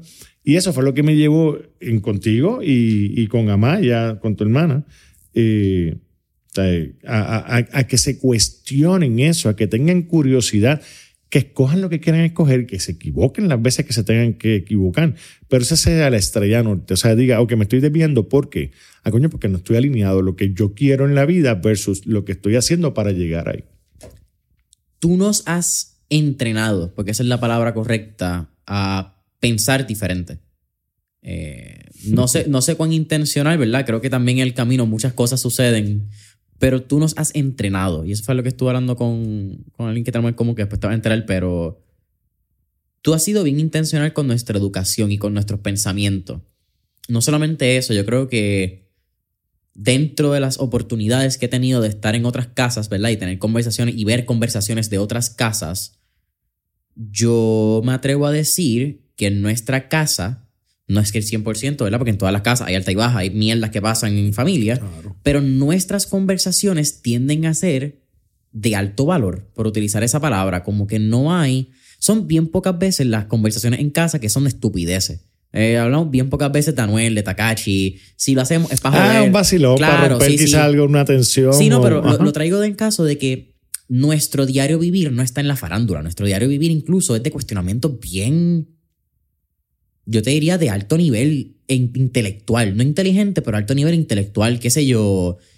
Diablo, mano, ¿viste que vendieron esta compañía? Diablo, puñeta, pero ¿por qué esa compañía se vendió tanto? Espérate, ¿quién fue el fundador? Espérate, ¿cómo hicieron esto? Diablo, mira este cliente. Como que nosotros entramos en unos temas de alto cuestionamiento que para nosotros es normal, pero para la mayoría de la gente no es normal. Y yo creo que si tú me preguntaste cuál sería o cuál iba a ser la línea de pensamiento de este podcast, para mí es mucho entender mi normal, porque mi normal no es normal para otras personas. ¿Por qué entrenarnos a pensar diferente? Porque eso tiene un costo cabrón, sabiendo que también causa peleas, causa más controversias, porque no nos comen la mierda, porque prefieres tener una discusión con nosotros que de vernos ser, ¿cuál es la palabra? Mediocre. Esa es la realidad. Porque nos ha enseñado lo que es la excelencia en whatever sea y como tú la definas, pero para hacer algo mierda no lo vamos a hacer. Mira, yo no me acuerdo, pero tú tendrías algunos 7, 8 años. Yo tenía en aquel entonces una persona cercana a mí. Quizás pudimos haber desarrollado algún grado de amistad en algún momento. Y era una persona que tenía unos dotes particulares, no quiero, ni me interesa mencionar el nombre. Y esa persona, en un compartir informal, se te queda mirando y se te queda observando. Y dice, tu hijo tiene un aura, o áurea, qué sé yo cómo se dice eso, un aura azul. What the fuck, ¿y qué carajo significa eso? Dice, ¿tú no has escuchado nada de los niños índigo? No, no. Y ahí empiezo a buscar, ¿ok? O sea, nunca hubo ningún diagnóstico de que tú fueras un niño índigo, ni un carajo, ni nada por el estilo. Pero era un término que yo no sabía. Entonces yo me pongo a buscar, y cuando tú empiezas a buscar, tienen unos comportamientos particulares y tú tienes que hacerle un approach particular, ¿ok? O sea, no funcionan con un sistema normal, cuestionan, te retan. Entonces, yo tengo que prepararme para criar un hijo con esas características, ¿verdad? Y eso me llevó a decir, anda pa'l carajo. O sea, ¿cuántas veces nosotros nos enfocamos pensando que las cosas son de una forma y de repente no? Entonces, si no puedes, como ustedes usan ahora en el lenguaje quizás de los negocios, si no puedes pivotear como padre temprano, ¿verdad? Decir, wow, tengo que cambiarme porque tengo un hijo con estas particulares o una hija. Eso me llevó a comenzar a visualizarlo de esa forma. De hecho, yo no sé si alguna vez incluso lo hemos hablado o si te has percatado, pero el arte de mis tarjetas de presentación de la oficina, la Y, ¿lo has visto? ¿Lo has fijado? No. Son cajas. Ah, las tres cajas. Arriba. Think out of the box. Por eso es que están viradas. Por eso están viradas. Sí, me acuerdo. ¿Okay? Y tengo una foto de... Para acordarme siempre ver otro lado. Sí, ¿okay? Sí. ¿Por qué criarlos a ustedes así? Bueno, pues esa es una muy buena pregunta. También hubiese sido una buena pregunta. ¿Por qué decidiste no hacer nada de darle una crianza normal? O sea, porque mis dos hijos, mano, yo le veo un potencial brutal, producto de la formación, producto de lo que haya sido, lo que yo tengo al día de hoy. Bueno, y yo sería bien irresponsable si yo no soy capaz de provocar que mis hijos le den al mundo la mejor versión de ellos. O sea, si tú tienes unos talentos, go for it, dale, explótalo. ¿Cómo los puedo explotar? Pues, hermano, yo no soy ni el amigo ni el padre que va a decir lo que tú quieres escuchar. O sea, ¿cuántas veces tú y yo no tenemos situaciones que se acaloran? Y mira, Jason, hay muchas de ellas que tú en este momento no vas a entender. Más adelante sí. ¿Por qué? Porque estamos tan acostumbrados. ¿Quién es el bueno? El que te dice lo que tú quieres escuchar. No, para el carajo. O sea, si yo siento que estás equivocado, yo no te quiero decir que tú estás equivocado. Yo no quiero provocar, yo soy mejor que tú, tengo más experiencia y tú eres una mierda y tú eres mi hijo y te lo digo porque soy tu padre. No, pero tengo que forzarte a que tú veas otro ángulo. Si lo descubres bien y si el ángulo que tú tenías era el correcto, es. Pero ese reto, y es mi reto como padre, o sea, ha sido... Sí, o sea, si lo que tú comentabas ahorita, si la educación de la formación, no la educación, si la formación de ustedes ha sido intencional, sí, ha sido intencional. Con todos los retos que eso ha conllevado, desde manejar el divorcio de la mamá de ustedes, hasta los tiempos de soltería que vivimos tú y yo juntos, un periodo de tiempo, hasta después reincorporarnos a manejar el cuidado de mis padres. O sea, dentro de cada etapa surgieron nuevos retos, pero al final del camino, ¿cuál era mi visión? ¿Cuál es el end product que yo quiero de mis hijos? ¿Okay? ¿Cómo esta experiencia lo puede dar? Mano, tú y Amaya tienen una sensibilidad ciudadana del cuidado de unas personas mayores y el valor o lo que conlleva por la experiencia que pasaron. Así que nada, en resumidas cuentas, no sé por dónde me voy, pero sí ha sido una formación con intención. O sea, no es al azar. La gente me puede decir coño, mano, de verdad que te admiro. ¿Cómo tú has criado a tus hijos? Ah, pues, mano, con tiempo, con planificación y con billete. Algo también que tú nos has enseñado, viejo, es y lo hablaste ahorita y de una vez, qué cool que lo hablaste, porque así yo puedo traerlo también, aunque ya lo tenía en las notas, era el aspecto de la sociología. Y eso es un aspecto que poca gente está consciente de. Incluso tú y yo lo vivimos, una experiencia cuando fuimos al río, no sé si te acuerdas, en Fajardo. Cuando fuimos a las tinajas, que fuimos con un amigo, que al final nos vamos a limpiar los zapatos, y, o sea, la dinámica que hubo con los dueños del terreno. Ajá. Ahí hubo un juego de sociología, después lo hablamos para no mencionar el nombre ni nada, pero... Y ahí fue, y después tú y yo lo hablamos, y eso fue un caso bien particular de cómo la sociología, de momento tú empiezas a entender cómo tú juegas en los distintos núcleos sociales. Claro. Y cómo, y teniendo mucho cuidado con lo que voy a decir, no es que tú cambias quién tú eres, pero tú adaptas quién tú eres y hasta dónde llegas, qué palabras utilizas, cómo hablas. Eso obviamente lo aprendes en la profesión porque lo mencionaste. Fue unos años que tuviste que aprender que si tú juegas de esta manera con X nicho de clientes, no vas a dar pie con bola. Uh-huh. Pero ¿cómo eso tú crees que afecta a nuestro día a día como ser humano? ¿Por qué tú crees que es importante entender el aspecto sociológico? Mira, la base sería, Jason, para llevarlo de una forma más simplista posible, por las razones que sea, se nos ha olvidado ponernos en los zapatos de los demás. ¿Ok? Entonces, ¿cómo son los zapatos de los demás? Pues si todos los zapatos fueran iguales, pues sería fácil, porque salir de los tuyos a meterte a los otros, ¿entiendes? Son los mismos, no vas a ver diferencia. Entonces, cuando tú dices sal de tus zapatos y ponte en los de los demás, van a haber zapatos más grandes, más chiquitos, y tú tienes que adaptarte para tratar de sobrevivir en esos zapatos. Entonces, si tú vas a un hospital, ¿okay? Y tú quieres pedir un servicio, y de momento te tropezaste con que la enfermera que pueda estar allí, para ti, fue un poco rough, ¿ok? Y lo miraste egoístamente. Yo vengo aquí a recibir un servicio por el que pago. Esto no es gratis. Yo tengo derecho a... Entonces, mano, tienes una persona que ya te está dando un grado de dificultad. Entonces, ¿qué tú vas a hacer? O sea, coño, sociológicamente y emocionalmente, que es otra cosa de lo que yo soy muy fanático. O sea, ponte en el lugar que al final del camino, ¿a qué tú vas allí? ¿A juzgar a esa persona? Mano, esa persona a lo mejor tiene el esposo con cáncer muriéndose. A lo mejor cuando salga de ahí tiene que ir a atender a sus papás que están encamados con todo lo que pueda conllevar. Caballito, si tú lo que quieres es obtener que te traten bien, trátela bien. Mírela.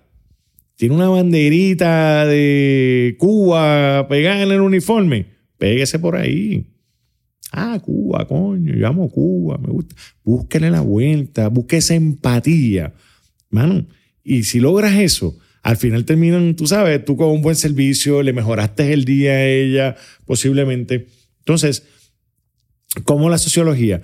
Pues yo observo a la gente, veo más o menos cuál es el nivel de adaptación que va a requerir de mí para que el nivel energético podamos estar a la par, o sea, ni que la persona piense que yo soy superior, ni yo sentirme que soy inferior a esa persona, podamos hacer un clic. ¿Cómo lo vas a hacer? Pues esto es fácil. O sea, si tú estás en Nueva York, en la Quinta Avenida, saliendo de Saks, una señora con 7 bultos, de esas de marca, todo, tú no le puedes decir, permiso negrita, déjeme ayudarla, ¿sabes? Pero si tú ves una viejita cruzando la calle, permiso señora, permítame, qué sé yo, algún diminutivo, esto es nuestro. Esa señora te lo va a agradecer que tú le cruces la calle, la otra te va a mirar como ñoña y dice, ¿qué usted se cree? Tú sabes, entonces, ¿qué tú haces con aquella? Le abres la puerta, yo tengo un excelente día. Bueno, al final del camino tú quieres sacarle sonrisa y que todo el mundo esté chévere, pues no sé, o sea, tratar de entender, el fanatismo mío de la sociología es poder entender para que todo fluya, porque hay gente que van dirigido a buscar soluciones a los problemas y hay otros que van dirigidos a buscarle problemas a las soluciones. Bueno, el tiempo de nosotros aquí es una mierda, brother. Esto es fugaz. O sea, el tiempo en la vida es fugaz. ¿Qué vas a hacer? ¿Andar encojonado peleando con todo el mundo? Hombre, no. O sea, que la gente ría, que puedan entender que mira, yo me he hecho bien fanático, Jason, y esto lo aprendí de ti, de lo que es las posesiones versus lo que es el concepto de la experiencia. ¿Okay? Fue uno de los regalos que tú me hiciste. Yo creo que han sido varios, pero yo creo que empezó con los boletos de 10X para ver a Grant Cardone en Miami. ¿Okay?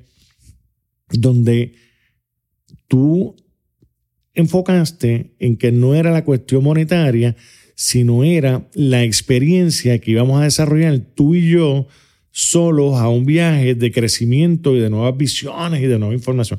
Y la verdad que eso estuvo espectacular. O sea, fue una experiencia chulísima. ¿Okay? Después fue la experiencia con lo de los cigarros, después con lo de estiramientos, distintas cosas, ¿verdad?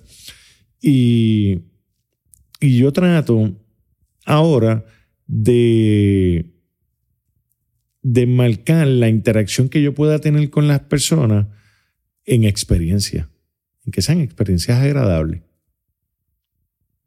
Sí. No siempre se logra, o sea, claro. hay gente que sencillamente, o sea, no hay break que tú puedas.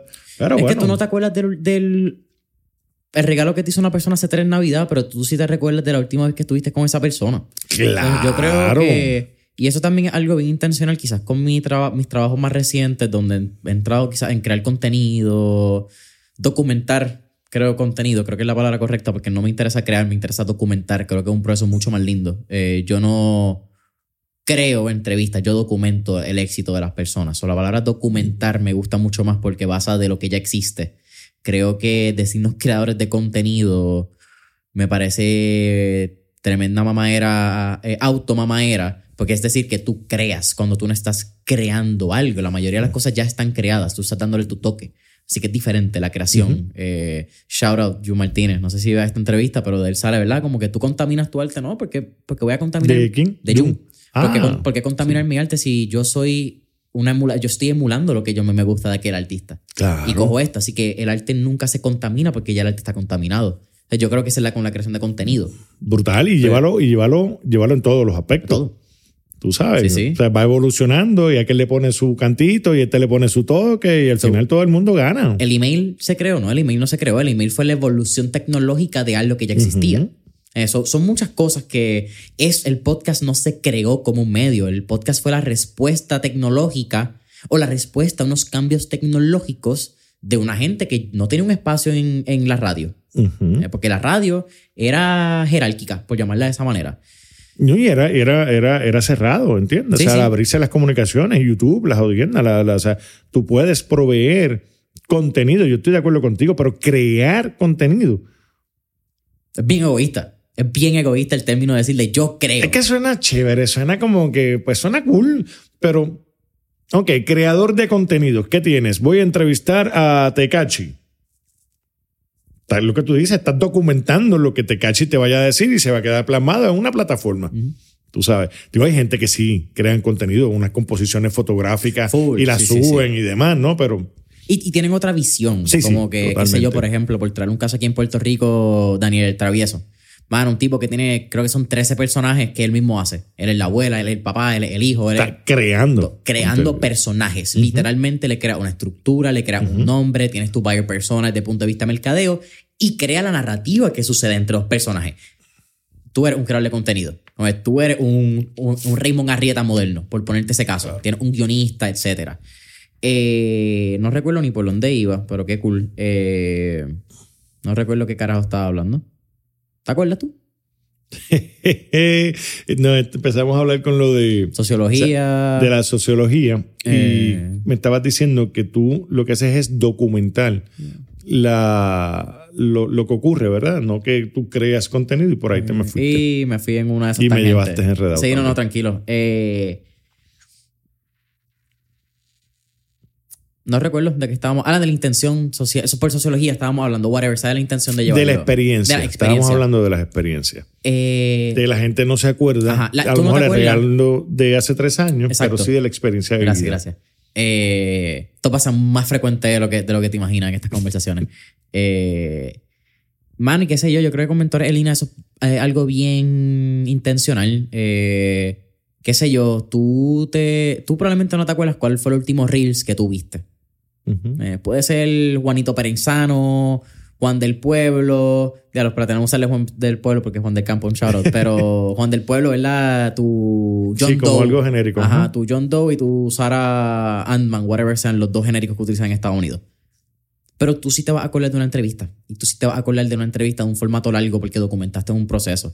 Y entonces yo creo que en eso de experiencia es la manera en la cual podemos wow, si me lo pones, si me das... Es la forma en la cual podemos mantener un cierto tipo de neuroplasticidad cerebral basado en las experiencias que tenemos. Tu cerebro se adapta. Mientras tú mantengas tu cerebro, que también es parte de la educación, parte de escuchar otras cosas, de estar en constante aprendizaje, pues tu cerebro está moldeable. Entonces, al tu cerebro estar moldeable, sea por experiencias visuales, auditivas, o que tú tienes con una persona, sensorial, ajá, tú tienes un trauma en tu cerebro, por utilizar la palabra trauma objetivamente. Como algo físico. Ajá, como algo que crea algún tipo de impacto que te cambia la manera en la cual tú ves la vida. Y las experiencias para mí son traumas positivos. Sí, yo creo que la primera... Digo, puede ser positivo también. Como negativo. O exactamente. Pero uno trata de que sean positivos. Pero cualquiera de los dos te va a ayudar al próximo paso. ¿Entiendes? Claro. Porque si fue experiencia positiva, la vas a replicar. Y si fue una experiencia negativa, sabes que, ok, por aquí no voy. Mira, yo en mi formación, hablando de mi formación y de esas cosas, cuando yo estoy en una etapa de años universitarios, ¿ok? Año universitario estoy en el medio de encontrarme. O sea, venía de los 8 años de escuela pública, 3 de escuela superior en un colegio privado, este revoltillo sociológico de que hay otras profesiones y hay otras cosas, hay carros de lujo, hay otro mundo al que yo no conocía, ¿ok? En ese bollete que estoy en la universidad, UPR Río Piedra, un ambiente bastante liberal, me tropiezo en una reunión donde había ciertos comerciantes importantes en un restaurante icónico en Puerto Rico, ¿okay? Donde se daban muchas reuniones de negocio y era como que... Hasta el que ya no existe. Correcto, sí, específicamente sí.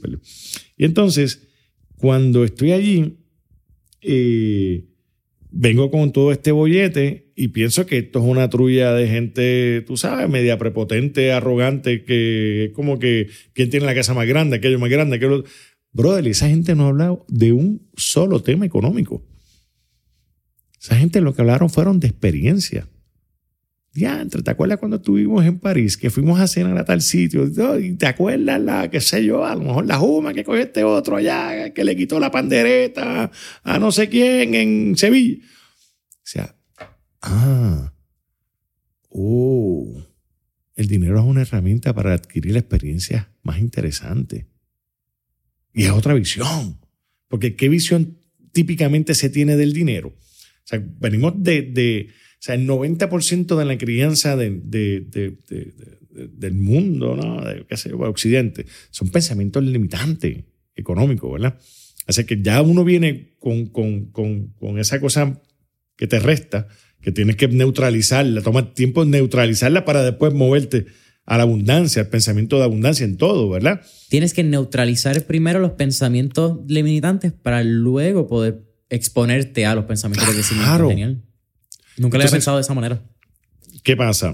O sea, cuando tú miras eso y me expongo en este bollete de formación, yo digo, ya entiendo para qué el dinero puede ser un excelente mecanismo para obtener y dar experiencia. Tú sabes, porque es brutal darle la experiencia de la formación a los hijos tuyos. O sea, tú poder exponerlos a distintas cosas. Pero también a la gente que tú quieres, a la gente importante para ti, ¿entiendes? Como que, flaco, hoy me traje este licor que es brutal para que vivamos la experiencia de tomarnos un par de copas. Creaste una experiencia, olvídate del producto, claro, pero tienes que tener los recursos para comprar el producto. Pero lo importante no es hablar de ese producto, es lo que provocó. Y entonces se crea lo que tú dices, ¿Qué fue? Mano, yo no me acuerdo ni qué carajo fue la botella aquella que tú trajiste, pero ¿te acuerdas? Que nos sentamos en el balcón y filosofamos de la vida y vimos, coño, y ese día tú me dijiste algo que a mí me marcó y sigue evolucionando por el factor de experiencia. Lo importante no fue que nos tomamos una botella de X costo, ¿verdad? Fue lo que esa, el poder adquisitivo de haber tenido eso para crear el valor final, que es la experiencia. Y esa conversación en ese restaurante fue también un game changer para mí. O sea, fue ver el lado de decir, ¿qué yo quiero en la vida? O sea, porque ya estás bien loco, ahí estoy hablando, qué sé yo.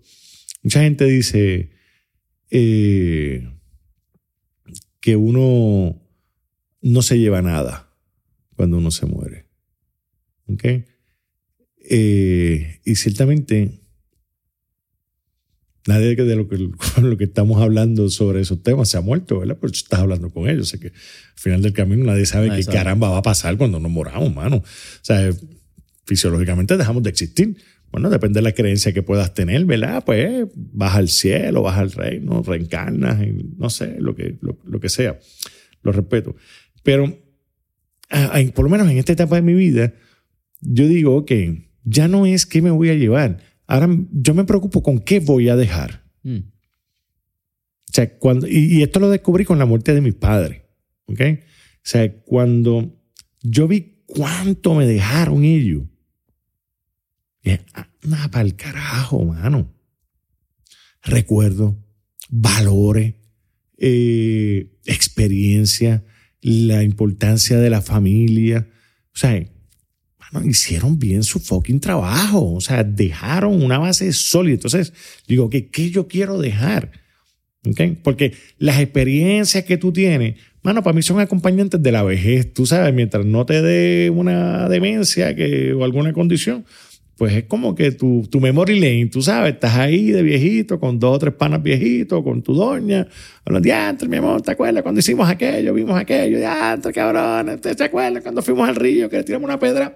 Eso te acuerdas. Pero el propósito ahora, o sea, yo no hay propósito, yo estoy bien consciente ahora que quiero dejar.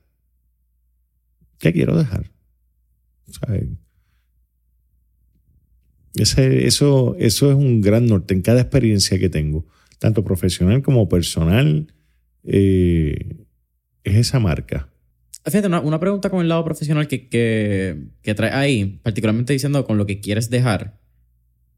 ¿A qué edad tú te diste cuenta que tú no eras abogado, sino que abogado era parte de quien tú eras? Y que Jason no era solamente abogado. Anda pa'l carajo, Jason, te fuiste bien deep, hermano. Cuando yo estudio leyes, yo no estudio leyes porque yo tenía una pasión brutal por estudiar leyes. ¿Okay? Yo estaba indeciso entre hacer una maestría en un MBA o estudiar derecho. De hecho, yo me preparo más para el GMAT, para la Escuela de Administración de Empresas Graduada, que para el LOSAT. Y fue una conversación con papi que surge esta visión o esta opción de las leyes. Y entonces, finalmente me decido por leyes, y por mucho tiempo yo peleaba internamente si era una profesión que yo había escogido o era por complacer a mi papá. ¿Okay? ¿Qué pasa? Si yo me daba cuenta, y me di cuenta muy temprano, que a mí me apasionaba de las leyes, no el facturar, sino el solucionarle un problema a la gente. ¿Ok? Y posteriormente, ya con la enfermedad de los viejos, es que yo me encuentro que yo soy un ser de servicio. O sea, yo me reconozco como un ser de servicio. O sea, yo vine a servir. Y así que ahora puedo entender el por qué yo ejerzo mi práctica de la forma en que la ejerzo. ¿Okay? O sea, yo te puedo decir a ti, me puedo equivocar, pero y tú lo has vivido, o sea, carajete, has estado conmigo el grueso del tiempo. ¿Cuántos son ya? 16, no, 18. Cuando tú miras cuántas personas se refieren a mí como el licenciado Ramos, bien poca. es Jason. ¿Ok? Y eso a mí me encanta, porque en el licenciado ven este tipo que me está cobrando por ir al tribunal o por atender tal cosa. El Jason es mi aliado. Jason es el que me está ayudando a salir de este proceso, tú sabes. Y entonces el enfoque que se le da es totalmente distinto y eso a mí me causa una alegría brutal. O sea, yo practico el 90% del derecho de familia.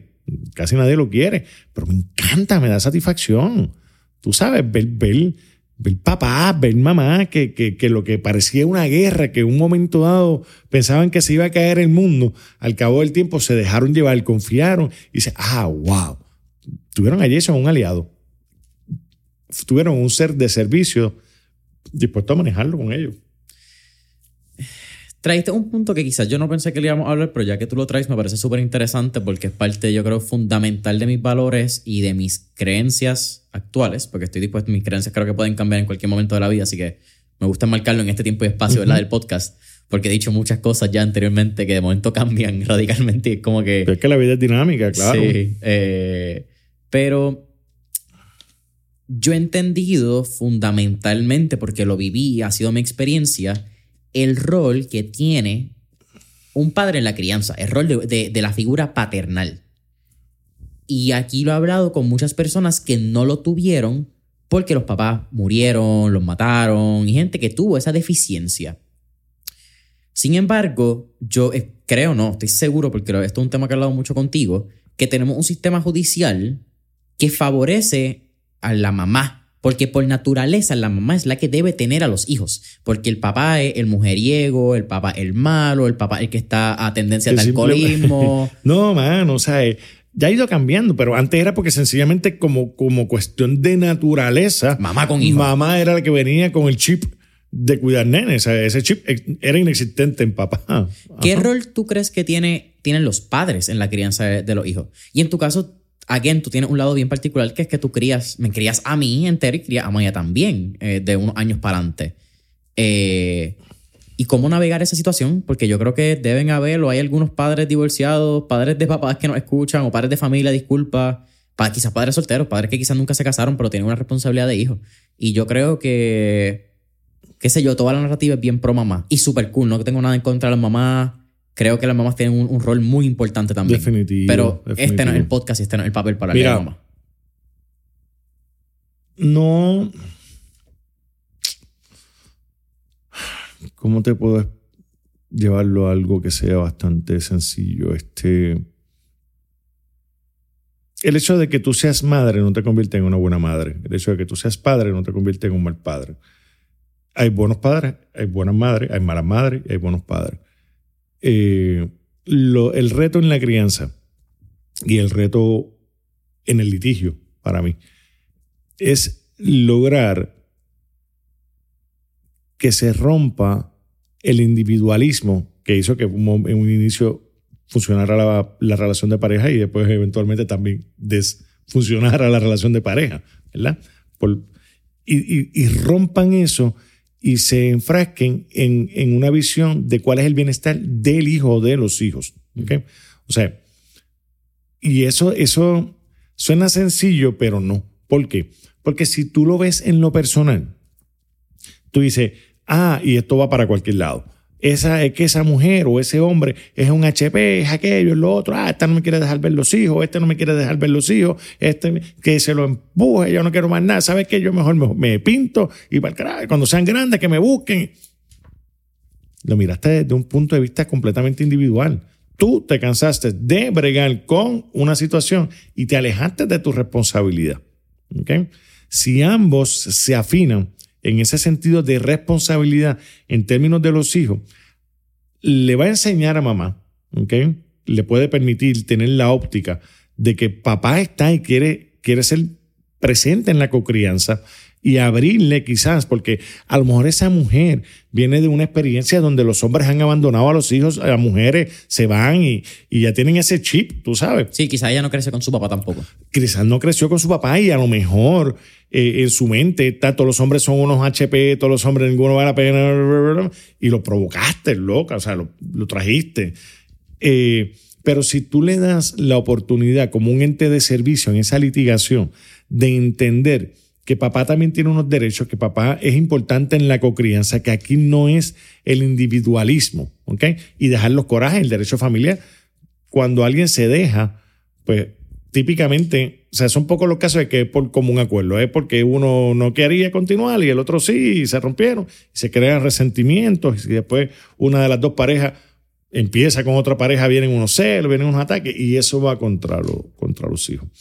Yo creo que en la medida en que se rompa, coño, y es que no es ni en familia, mano, es lo que te decía ahorita, en la medida en que la gente rompa el yoísmo y vean el aspecto macro, creo que puede funcionar. Y sí es importante la figura de papá, sí es importante la figura de mamá, y es importante que cuando están en la crianza de los hijos sean eso, sea el rol de padre. Este no es el rol de quién prevalece, de quién es el mejor, de quién tuvo razón, de quién era bueno, de quién era malo. Es prevalecer en ese sentido de responsabilidad, sacarse uno como el centro de la ecuación. Algo bien, qué sé yo, mucha gente puede llamarlo curioso, yo también pienso que es curioso, pero algo bien interesante de nuestra formación, porque quiero hablarla juntos. Creo que Skate Town abrió una formación muy interesante para ambos y fue una escuela completa. Pero dentro de Skate... Bueno, hay dos... Fíjate, hablo de Skate Town y luego hablo de eso porque creo que va en ese orden cronológico. ¿Qué pasó por tu cabeza? Porque yo recuerdo el momento que yo te hago y te planteo, tú acabas de llegar de un viaje de Europa, yo estaba llegando de un viaje escolar de Disney, y yo planteo esa idea bien loca en una conversación en el balcón. Yo creo que el mismo día que tú llegaste, un día después, no fue mucha la diferencia. Pero ¿qué pasó por tu mente cuando yo a los 13 años te traigo una idea de negocio y te digo, mira, quiero hacer esto, en vez de decirte, papi, quiero jugar tenis, o papi, quiero jugar pelota? ¿Cómo fue esa dinámica? ¿Y por qué decir que sí en vez de decir que no, cuando muchos papás quizás te hubiesen dicho, no, eso es para nenes grandes, o no, eso es de loco, o no, tú estás soñando en pajaritos preñados? Mira, primero fue incómico porque llegábamos de esos viajes, como tú dices, y tú me hablas que habías visto unos trucks y unas cosas, internet y no sé qué y no sé cuánto. Y entonces, yo me quedo como que, loco, o sea, hello, acabas de venir de una experiencia de tu viaje, la pasaste brutal, compraste tus cositas, nítido, espérate, es momento de recuperar. Y yo, no, en estos momentos no. Dice, no, que no me estás entendiendo. Yo, ¿cómo? Dice, es traerlas para venderlas. Yo, what the fuck, ¿de qué tú me estás hablando, loco? Sí, es que yo vi esta línea allá afuera y esa línea no la hay aquí y no sé qué. Y, mano, véate, se activaron todas las conversaciones en mí y empiezo yo a tirarte piedras en el camino. ¿Okay? Le digo, Jason, pero ¿cómo tú vas a estar hablando de posibilidades, que te den información, de propuestas, de negocios, si tú lo que tienes son 13 años? Es que ellos no lo saben, papá.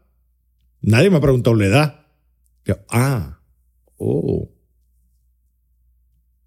Ok. La dejaste ahí, te dije, pues después lo hablamos. Yo estaba tu papi y yo en el balcón.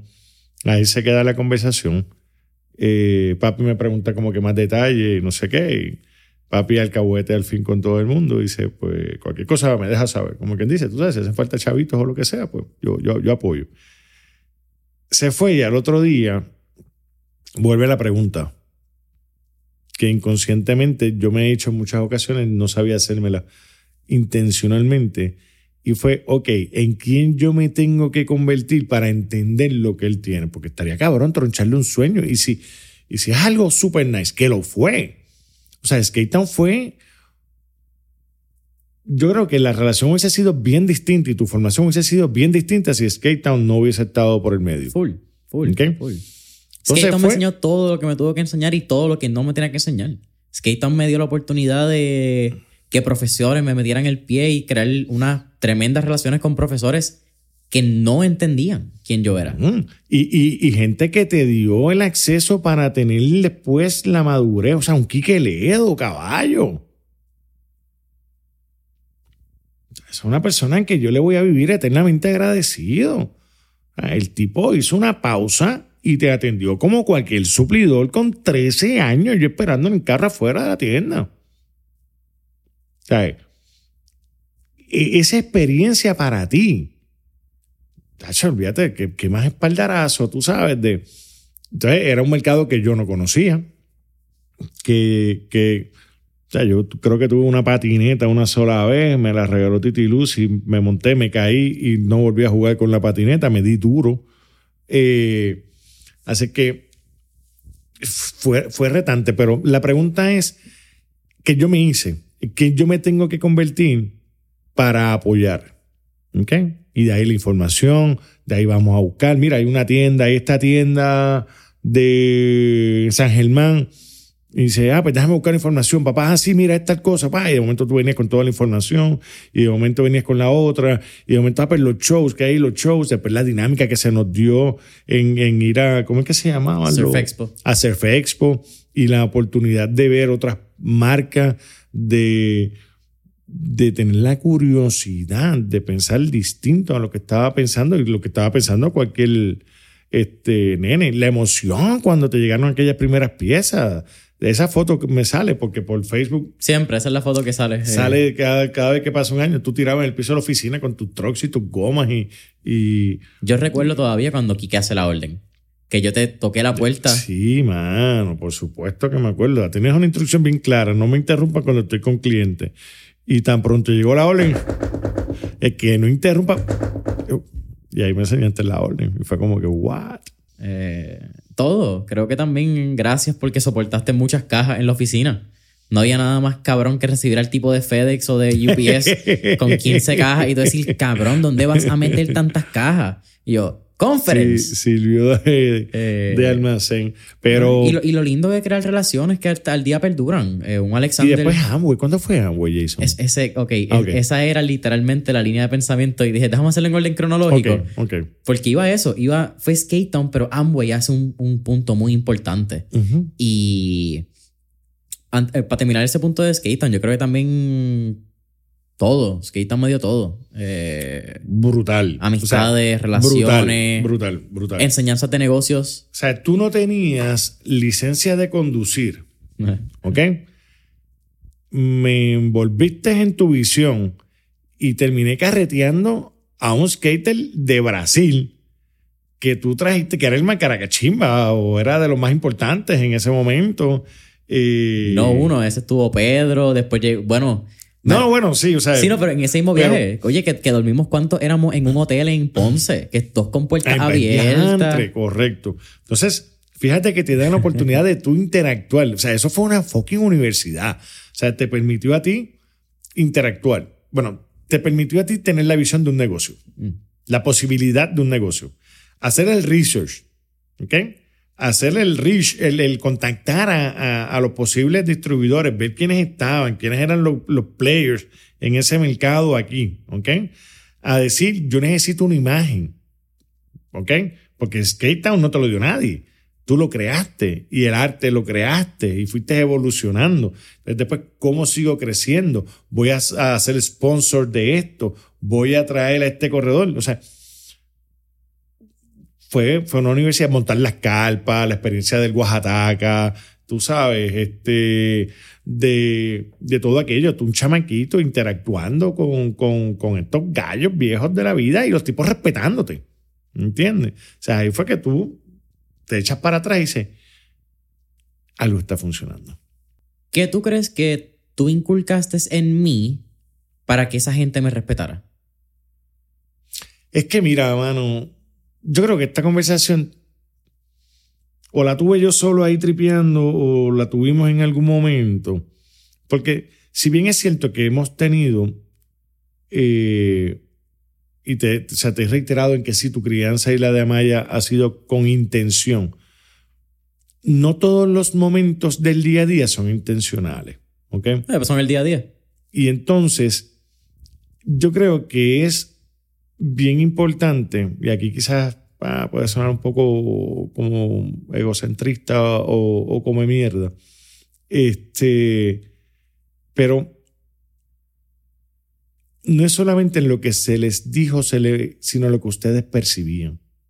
Y ustedes percibían tratos de respeto, ustedes percibían que los clientes eran importantes, que un cliente salía y uno tenía la preocupación de ese cliente, uno no hablaba mierda de ese cliente, o sea, era un factor importante en la ecuación. Ustedes sabían lo que era el concepto de la responsabilidad, que tú tenías que estar al 100 para poder dar los servicios que fuera esa persona o interactuar.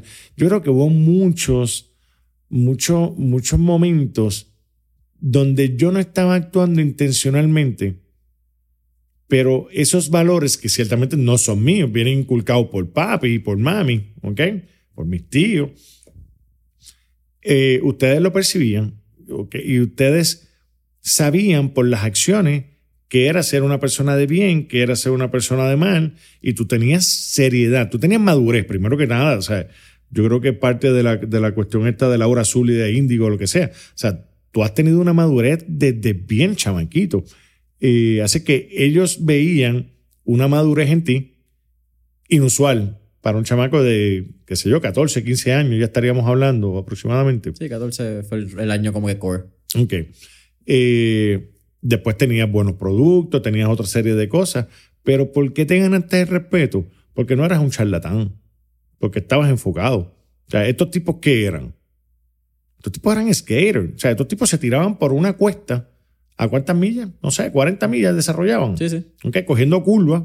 Si no estás enfocado, ¿qué vas a hacer?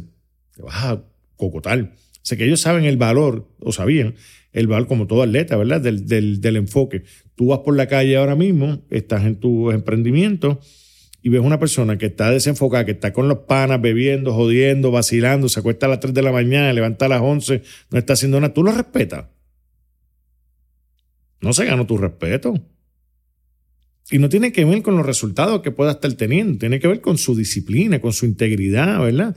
Tú ves otro tipo que a lo mejor no está teniendo resultados brutales, pero coño, tú lo ves disciplinado. Tú ves que cuando habla es proper, que tiene conocimiento, que se encarga de aprender. Tú lo respetas. O sea, yo no sé lo que hayas visto, pero ciertamente estabas enfocado. Tú eres sharp laser, brother. Tú cuando te enfocas en algo le das con las dos manos hasta no parar. Desde chamaquito. O sea, te gustaban los qué sé yo qué carajo. Los ovnis, ya, mano. O sea, en 2 semanas había que prepararse a coger un lecture de ovni de Jason Enrique. Amway, no cómo entra, porque estoy claro cómo entra. Que entra por una amistad incluso de patineta. Sale de esa misma gente de... Johnny, uh-huh. Yo creo que era el nombre de él, si no me equivoco, sale Johnny, Michael, todo ese corrido, pero creo que fue por Johnny originalmente. Uh-huh. ¿Por qué Amway? Y yo recuerdo, probablemente lo más que yo aprendí de Amway fue la importancia del nombre, del saber el nombre de las personas. Y del no. ¿Pero qué? ¿Por qué? ¿Por qué llevarme a Amway? O llevarnos a Amway, porque fuimos ambos. Bueno, ¿y qué lección? ¿Cuál fue la lección más grande? Esto está bien cool. Esto es el behind the scenes, Jason. Esto es el behind the scenes del rol de papá. ¿Okay? ¿Qué tuviste? Que te invitaron. ¿Okay? Que me lo dijiste y que yo te llevé. Y que participamos hasta cierto grado. Esa fue tu percepción. ¿Okay? ¿Qué ocurrió behind the scenes? ¿Qué es Amway? Una multinivel. ¿Qué enseña? No, yo buscando research. Okay. Cuando tú me dices que te invitan a Amway, ¿ok?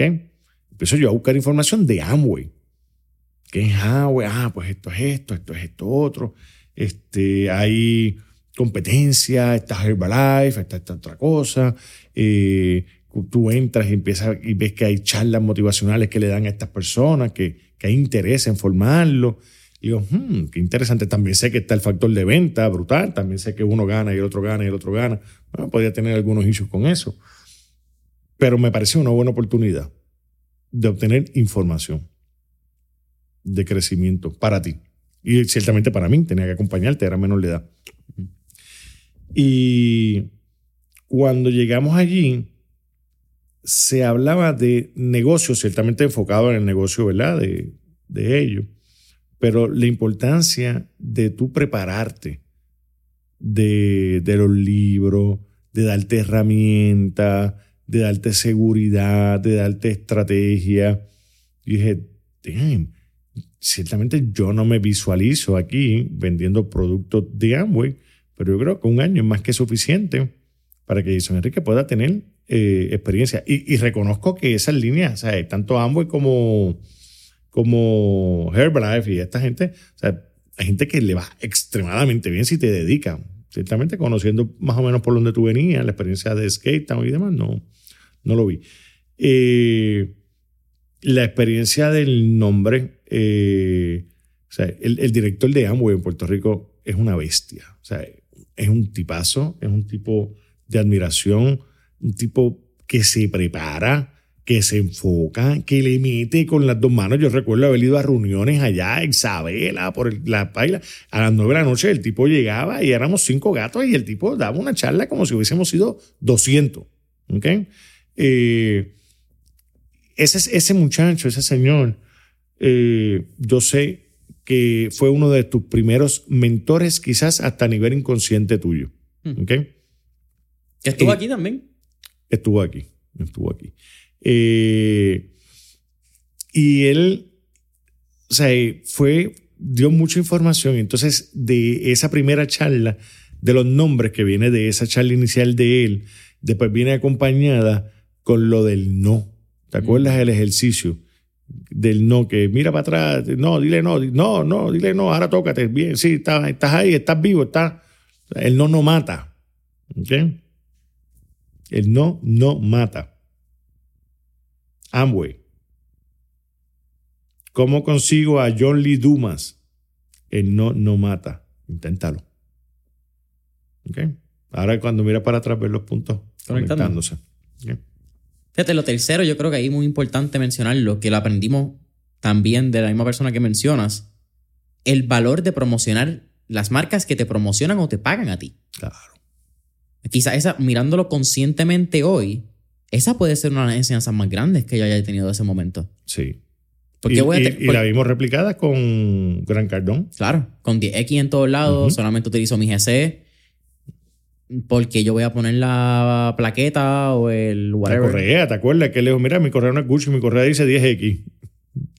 De Cardone en la conferencia. ¿Por qué ponerle el sticker del dealer que yo se lo compré? Si yo le di chavo al dealer, el dealer no me dio chavo a mí. Pues yo le pongo una tablilla de mi logo. Sí. Después la convención de Amway también fue bien buena. Te ayudó en la sociología, te ayudó a interactuar con otras personas, ver otras visiones. No era Calderón.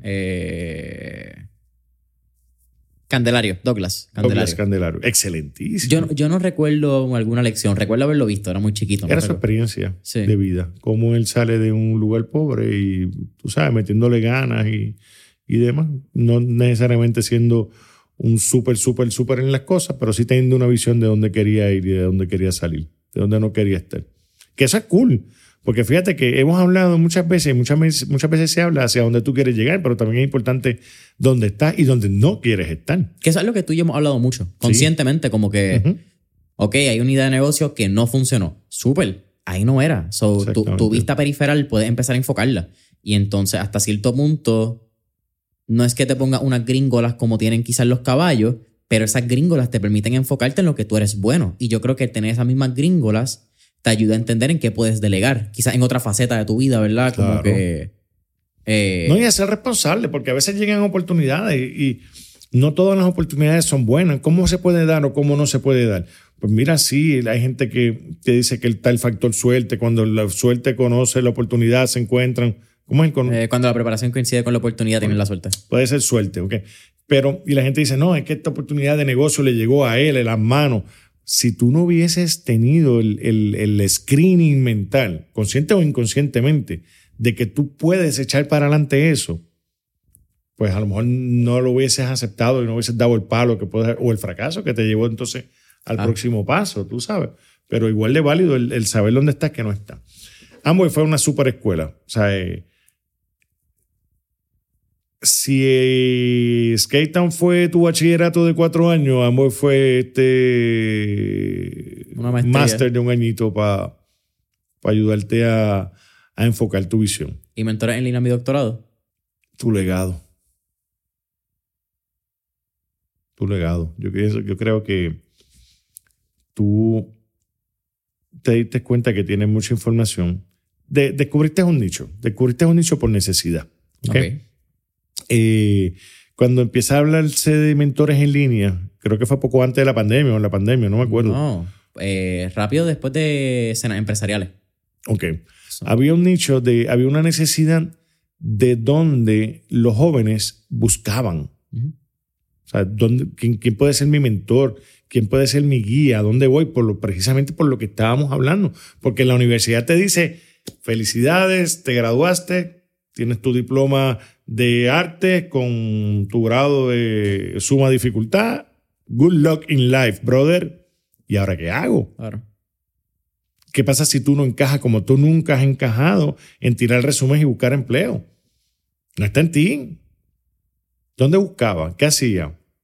Pues eso te llevó a crear lo que estás haciendo. Sí, sí, fue una autonecesidad. Como que yo suplí la necesidad que yo vi que yo tenía de chiquito. Y mucho más de tus panas y demás. Sí, sí. Porque, o sea, entre peers que tú haces, entre panas como que, coño, mira, que tú tienes información de esto, tú no has conseguido. Coño, no, mano, no, coño, mano, no. Ah, espérate, pues vamos a crearlo. Tú sabes. Identificaste algo que la gente necesita, que le añade valor. Y eso estuvo brutal. Y aunque al principio era un proyecto quizás más informal, se ha convertido en un legado. O sea, si uno escucha tu primera entrevista, que es buena, y uno escucha tus entrevistas actuales, caballo, tú has desarrollado una capacidad de ser un mega entrevistador. ¿Ok? Y eso no es por echártela. ¿Ok? Es que la consecuencia de tu tenacidad en ser mejor nos brinda a tu audiencia el beneficio de mejor contenido. ¿Ok? Y entonces, ¿qué pasa? En la medida en que tú sigues progresando, más calidad de contenido, estás dejando un legado. Tú has tenido aquí 1000 gente. ¿Ok? No quiero mencionar uno, que no se me quede en otro, porque ciertamente no escucho todos los episodios. Sí, no, pero ¿qué carajo mencionas? Son 236, no es como si vas a poder decirlos todos. No, pero, o sea, que también no quiero ser bias, pero tienes a un Roberto Verdecia, tienes a un Juan Santiago, tienes a un Cándido Alfonso, tienes gente, Willow Bennett, o sea, oye, y hay 1000. O sea, te estoy diciendo, la de Olive. Lois. Son entrevistas que el contenido es un legado para la sociedad y para los descendientes de esas personas. O sea, ¿cómo que? Loco. O sea, imagínate que salgamos de aquí y yo te diga, Jason, ¿qué hace? Vente, vamos a escuchar un podcast de una entrevista que le hicieron a Abuelo. Hace 30 años. Anda, mira cómo era Abuelo. ¡Wow, qué loco! Mira cómo pensaba Abuelo en aquella época. Anda, mira esto que yo no sabía. ¿Entiendes? O sea, estás dejando un legado general de cada entrevistado. Pues son entrevistas de calidad. Así que sí, o sea, Mentores es un doctorado puesto en práctica que ha generado un legado y sigue generando un legado. Yo creo que con esas últimas dos preguntas que más o menos van en la línea y cerramos con las preguntas de fuego. Zumba. Durante pandemia hablamos mucho del quinto piso. ¿Qué significa el quinto piso? Y dos, ¿qué lección aprendiste en el quinto piso que te hubiese gustado aprender antes? Mira, el quinto piso... Ah, de hecho, tengo una idea de eso y después te la voy a comentar. Ciertamente no la voy a traerle aquí, pero puede estar relacionada con una de las personas que estuviste aquí entrevistando. El quinto piso, pues como están los creadores de contenido, ¿verdad? Y antes eran media person y esto ha ido evolucionando y cambiando. Yo no sé si antes de que tú tuvieras recuerdo, pero antes era, diablo, ya esa es una treintona, esa es una cuarentona, o cincuentona, o sesentona. O sea, llegó el momento que eso como que llegó a pesar, como que era, podía ser hasta ofensivo, cuarentona. Entonces se puso chic la pendeja de los pisos. Bienvenidos al tercer piso cuando cumplías 30 años. Bienvenido al cuarto piso cuando cumplías 40. Así que yo estoy en los 50, yo estoy en el quinto piso. Y en el quinto piso, como varón, como sexo masculino, me di cuenta, en retrospectiva, de muchas cosas que nos importan a los hombres de 50 y tanto. Y no nos atrevemos quizás a comunicarlas hacia adelante. Y yo decía, contra, sería chévere, ¿verdad? Un proyecto donde uno pueda poner en marcha o expresar estas inquietudes. De hecho, a nivel personal lo he empezado a hacer, abrirme más con los panas y hablarlo y demás. Pero la reflexión de haber llegado al quinto piso es brutal, hermano. Porque es donde tú te das cuenta lo que te comentaba hace un rato, que tú querías, dónde tú querías llegar cuando tenías 18 años y ver ahora dónde está. Y ciertamente hay una desviación brutal. O sea, pocos pueden tener una línea recta. ¿Okay? A los 18 tú te quieres casar, quieres estar casado para toda tu vida, quieres tener los hijos, quieres que sea así, quieres que sea asado, quieres que... Tú sabes, económicamente te ves en una visión, profesionalmente te ves en otra visión. Y de repente cuando llegas acá tú dices, wow, párate, ¿qué pasó aquí? ¿Verdad? Pero es cool, porque has ido pivoteando según la vida ha requerido de ti, los enfoques. Y sobre todo, tú dices, ok, ya he cumplido con casi todas las responsabilidades de crianza y de cosas, y todavía me queda, es como que el bono, bueno, todavía me queda juventud, dinamismo, y me quedan por ahí un par de años ahora para meterle y para disfrutarme, lo más que nada. Ese que el quinto piso fue el piso de reflexión. ¿Qué lección aprendiste que te hubiese gustado aprender antes? Ser más abierto a los sucesos de la vida para responder más fácilmente. Eso me ha costado trabajo. Y eso, en ese momento ya, gracias a Dios, estoy en otra etapa. Me absorbió energía, me creó desbalance. ¿Okay? Y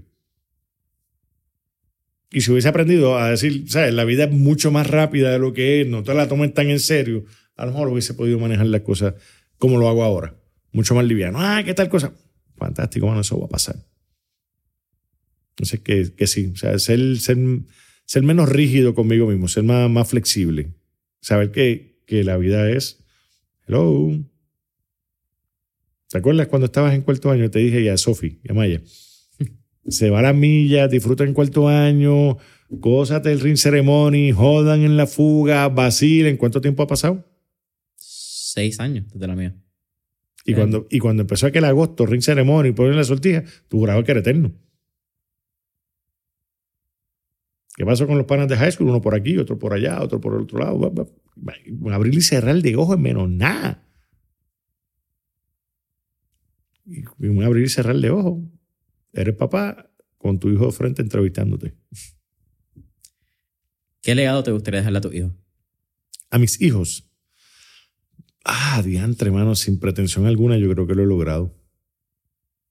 Que sean seres de bien, que sepan pensar en ellos y pensar en los demás, ¿ok? O sea, que no se den y se jodan su vida por ser para los demás olvidándose de ellos. O sea, que ellos sepan quiénes son, que se adoren, se mimen, se pongan en prioridad y que sean seres de servicio, mano. O sea, seres que aporten, que sumen a la sociedad. Y yo creo que en los dos, tanto en ti como en Amaya, siento esa satisfacción y lo que le falta a cada uno de ustedes por dar.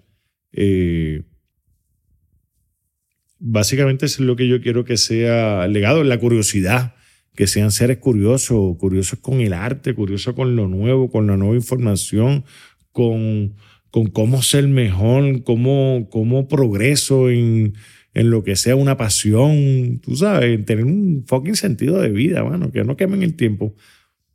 Loco, yo no recuerdo. Dicen, yo creo que yo gasté una sola consola de juego para ti.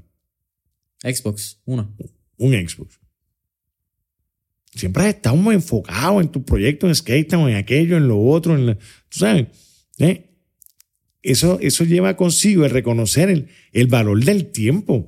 Yo no... Bueno, son tan pocas las veces que yo te veo a ti quemar el tiempo en estupideces. Que cuando yo me veo que lo estoy quemando, yo digo, diablo, estoy camarón, estoy peor que Jason Enrique, para el carajo, déjame soltar esto. Y eso, mano, o sea, el valor del tiempo, la curiosidad y el valor del tiempo, mano. El valor del tiempo. Tú sabes, en la calidad de la relación, en la experiencia. Alguien decía que tienes que tener tu cabeza donde estén tus pies. Así que eso. No sé, a lo mejor salgo de aquí pienso en 7 cosas más, pero ahora esas son las que me vienen. Vamos para encima. 4 preguntas de fuego. Tú las conoces, tú las hiciste conmigo. Así que vamos para encima. Yo las hice contigo. Sí, fuimos descifrándolas poco a poco, okay, que era lo que queríamos hacer. Ok. Sale la del libro, como que algo que aporte valor. Okay. Parte. So, la primera, anyhow, si tuviéramos la oportunidad de estar en esta película de Back to the Future y tener un DeLorean, ¿a qué época, década o periodo histórico te gustaría ir y por qué? Los 30, para allá abajo, la prohibición, Nueva York, mundo gangsteril, desarrollo, cómo se la ingeniaban. Veía yo anoche o antenoche la historia de la mixología y el bartending y esas cosas.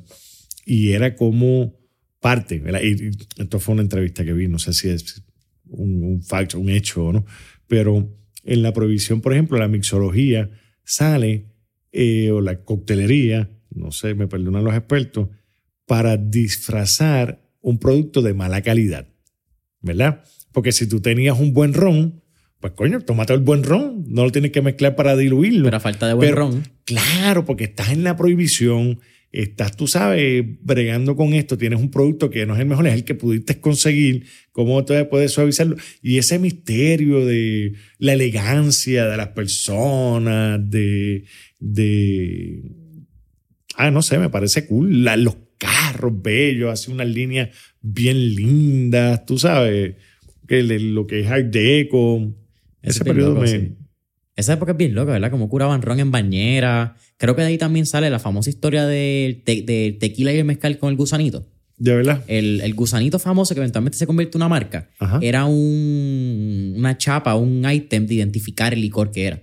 Okay. De manera sutil, a ver, había prohibición en Estados Unidos, pero en México no, pasaban. Okay. Y entonces se identificaba que era eso por el gusanito. Okay. Y eventualmente pasa, por eso es que el tequila del gusanito, el mezcal del gusanito, whatever sea. Pero esa época sí. Y sería cool también, esa época sí, 30 en Nueva York, por un lado eso de los speakeasy, toda esta provisión, estos imperios que se están haciendo, pero también, mano, Montmartre no, pero la visión de esa ola migratoria puertorriqueña, mano. O sea, mientras se está dando esto espectacular acá, tienes esta otra cosa pasando por el lado de la migración. Sí, pero sí. Y si ayudé a hacer de las preguntas en algún momento de esta, ni me pasó por la mente. O sea, es que es random. Okay. Segunda pregunta. Tenemos un playlist llamado Mentores en Línea, el playlist que tiene todas las canciones que motivan y pompean a nuestros entrevistados. Así que con eso dicho, ¿qué canción motiva a Jason N. Ramos Pérez? Mira, según el mood, pero básicamente si te exiges una, no sé, pero yo te puedo decir 3 generales y tú ciertamente las vas a conocer. Si el ánimo es como que, diablo, autopompéate porque la gente de afuera está viendo en ti lo que tú no estás pudiendo ver en ti, que nos pasa... o creo yo, por lo menos a mí me pasa, mejor de mí. Piano Man, Billy Joel. ¿Okay? O sea, tienen la mega estrella ahí, qué sé yo, qué carajo. Si es en el trabajo que voy a una vista, ¿sabes? Para sacar fuego de verdad, de que. Don Omar, bandolero. ¿Okay? Cuando he recibido algún golpe duro para pompearme, levantarme, Bicosí. Aquel que había muerto en la tumba, y ahora regresado. Esa. Dime, guayo. Eso. Uh-huh. Tercera pregunta. ¿Qué 3 libros les recomendaré a nuestra audiencia? De entrada, es que a veces es por la etapa en que uno pueda estar. Mira, un go-to para mí, Robin Sharma, el Club de las 5 AM. No solamente por la rigidez de levantarte a las 5, sino la estructura, cómo puedes hacerlo, el pensamiento que te lleva, una historia bien entretenida, pero de un valor brutal. Cuando siento que el rompecabezas, el Lego, no está cogiendo la forma que es, Atomic Habits, tú sabes, como que vamos a ir por los pequeños por los microhábitos primero y evaluando la referencia. Y uno que me dio un bofetón, lo tuviste aquí, Lánzate, de Juan Santiago. O sea, es un libro que es una guía, ha sido bien práctico, es en arroz y en habichuela, sin teoría general, o sea, es bien enfocado. Y ese libro me ha dado un bofetón y ha sido una referencia frecuente. No sé cuál es el nombre de esto, después quizá voy a buscarlo para después, que esto es un fun fact, pero no. ¿Cómo se le llama a la persona que cumple el mismo día que tú? No, tiene que haber algún, ¿no me entiendes? Tiene que haber algo. Tocayo, no, ¿cómo se llama? Birthday twin, gemelo de nacimiento, no okay. Me jodas, pero algo así, nada, ya ahora Juan. Juan cumple el mismo día que tú. Sí, marzo 12. Okay. Sí, bien loco. No sé si nos enteramos antes, durante o después de la entrevista, pero sí, en algún momento fue. Siempre hemos vacilado que vamos a hacer algo juntos en cumpleaños. Este año no se dio. Es una conversación que tenemos que en algún momento estaban esperando porque Roberto abriera algo en Ponce, para celebrar allá, sí. Y todavía... Yo creo que nos quedamos esperando con eso. ¿Cuál es tu última pregunta? ¿Cuál sería tu último tipo de recomendación para nuestra audiencia? Mantenerse curioso. Mantenerse curioso. O sea, pensar fuera de think out of the box. What if. O sea, si los chamacos de tu edad, un poco más grandes, y el podcast obviamente ya lo escucha todo el mundo, el temor paraliza. ¿Okay? Y una pregunta para tú, como que salirle, darle ese empujón al temor, es what if, mano. La idea está brutal, no, pero si me jodo aquello, si me jodo, si no se da, si me pelo, pero ¿y si no? What if. Tú sabes, darte la oportunidad y lo peor que puede pasar es que te cocotes y dale para adelante, pero la curiosidad, mano, es que la curiosidad, o sea, ¿cuántas ideas te surgen por simplemente ser curioso? Tú sabes. Abiertos a... Y no creer nada. Creerlo todo y no creer nada. Y esa no la había pensado, la pienso ahora en reflexión. Porque, ¿qué hubiese pasado si yo te hubiese criado bajo unos métodos que eran lo que se supone que fuera correcto? ¿Hubiese tenido la sociedad el beneficio de tener el Jason que hay hoy en día generando lo que está generando? Así que, sí. Créelo todo y créelo nada. Gracias por ser cómplice. No, gracias a ti, coño, de verdad que... Fue bien loco, cuando llegué estaba un poquito ahí como que, ¿y qué va a pasar aquí? Es una charlamina estructurada, muchas de las cosas las habíamos tocado, ¿verdad? Como que incidentes así, aislados, que se pueda preservar esto, mano, para los demás miembros de la familia que vengan por ahí, que sepan que lo que tienen fue trabajado. O sea, que no... Earn not given. Surgió earn not given. Estamos aquí porque cargamos un legado y cargamos lo que hicieron los anteriores. Yo creo que eso es lo que... No sé si fuiste tú, pero sí lo tengo bien claro. Como que yo estoy viviendo lo que en algún momento mi abuelo o mi bisabuelo querían que las generaciones vivieran. Claro. Y yo creo que la mayoría de las personas podrían decir eso. Si tú ves los cambios generacionales, económicos, sociales que han habido en las pasadas 4 generaciones, generalizando en Puerto Rico, la mayoría de las personas han tenido unos cambios económicos drásticos en las pasadas 4 generaciones. Y yo creo que cuando tú te das cuenta y empiezas a entender que tú cargas las aguas de la persona que vino antes, tú no eres algo creado, si tú eres un proceso de quienes llevan antes que tú, como que esa conciencia del tiempo que quizás dijimos, creo que empiezas a hacer las cosas más intencionales. So, gracias. Y la generación de ustedes es bella, Jason. O sea, yo a mí me encanta porque yo no sé diferenciarlo, ¿verdad? Por edades, pero si tú lo miras para atrás, quizás 3 generaciones atrás, fueron la gente que salieron del campo de mucha necesidad. Desarrollaron, para ellos eran bien importantes una serie de cosas que le daban estabilidad y había un cierto grado de prosperidad. Las últimas 2 generaciones previas a las de ustedes, la mía y la anterior, vinimos de acostumbrarnos a vivir en una recesión económica, ¿ok? O sea, de tiempos bien retantes, no de tiempos abundantes, ¿ok? Y ustedes están ahora en decir, ¿sabes qué? Yo no me voy a conformar a tener esto. Y yo apuesto a ustedes, están haciendo cosas espectaculares, hermano. Dude, gracias. Gracias por a ti, papito, creer en mí. Gracias por no dejarme comer la mierda. Y gracias por ser mi fan número uno. Eso lo aprecio y lo valoro mucho. Dale, te amo. Dale, yo más viejo.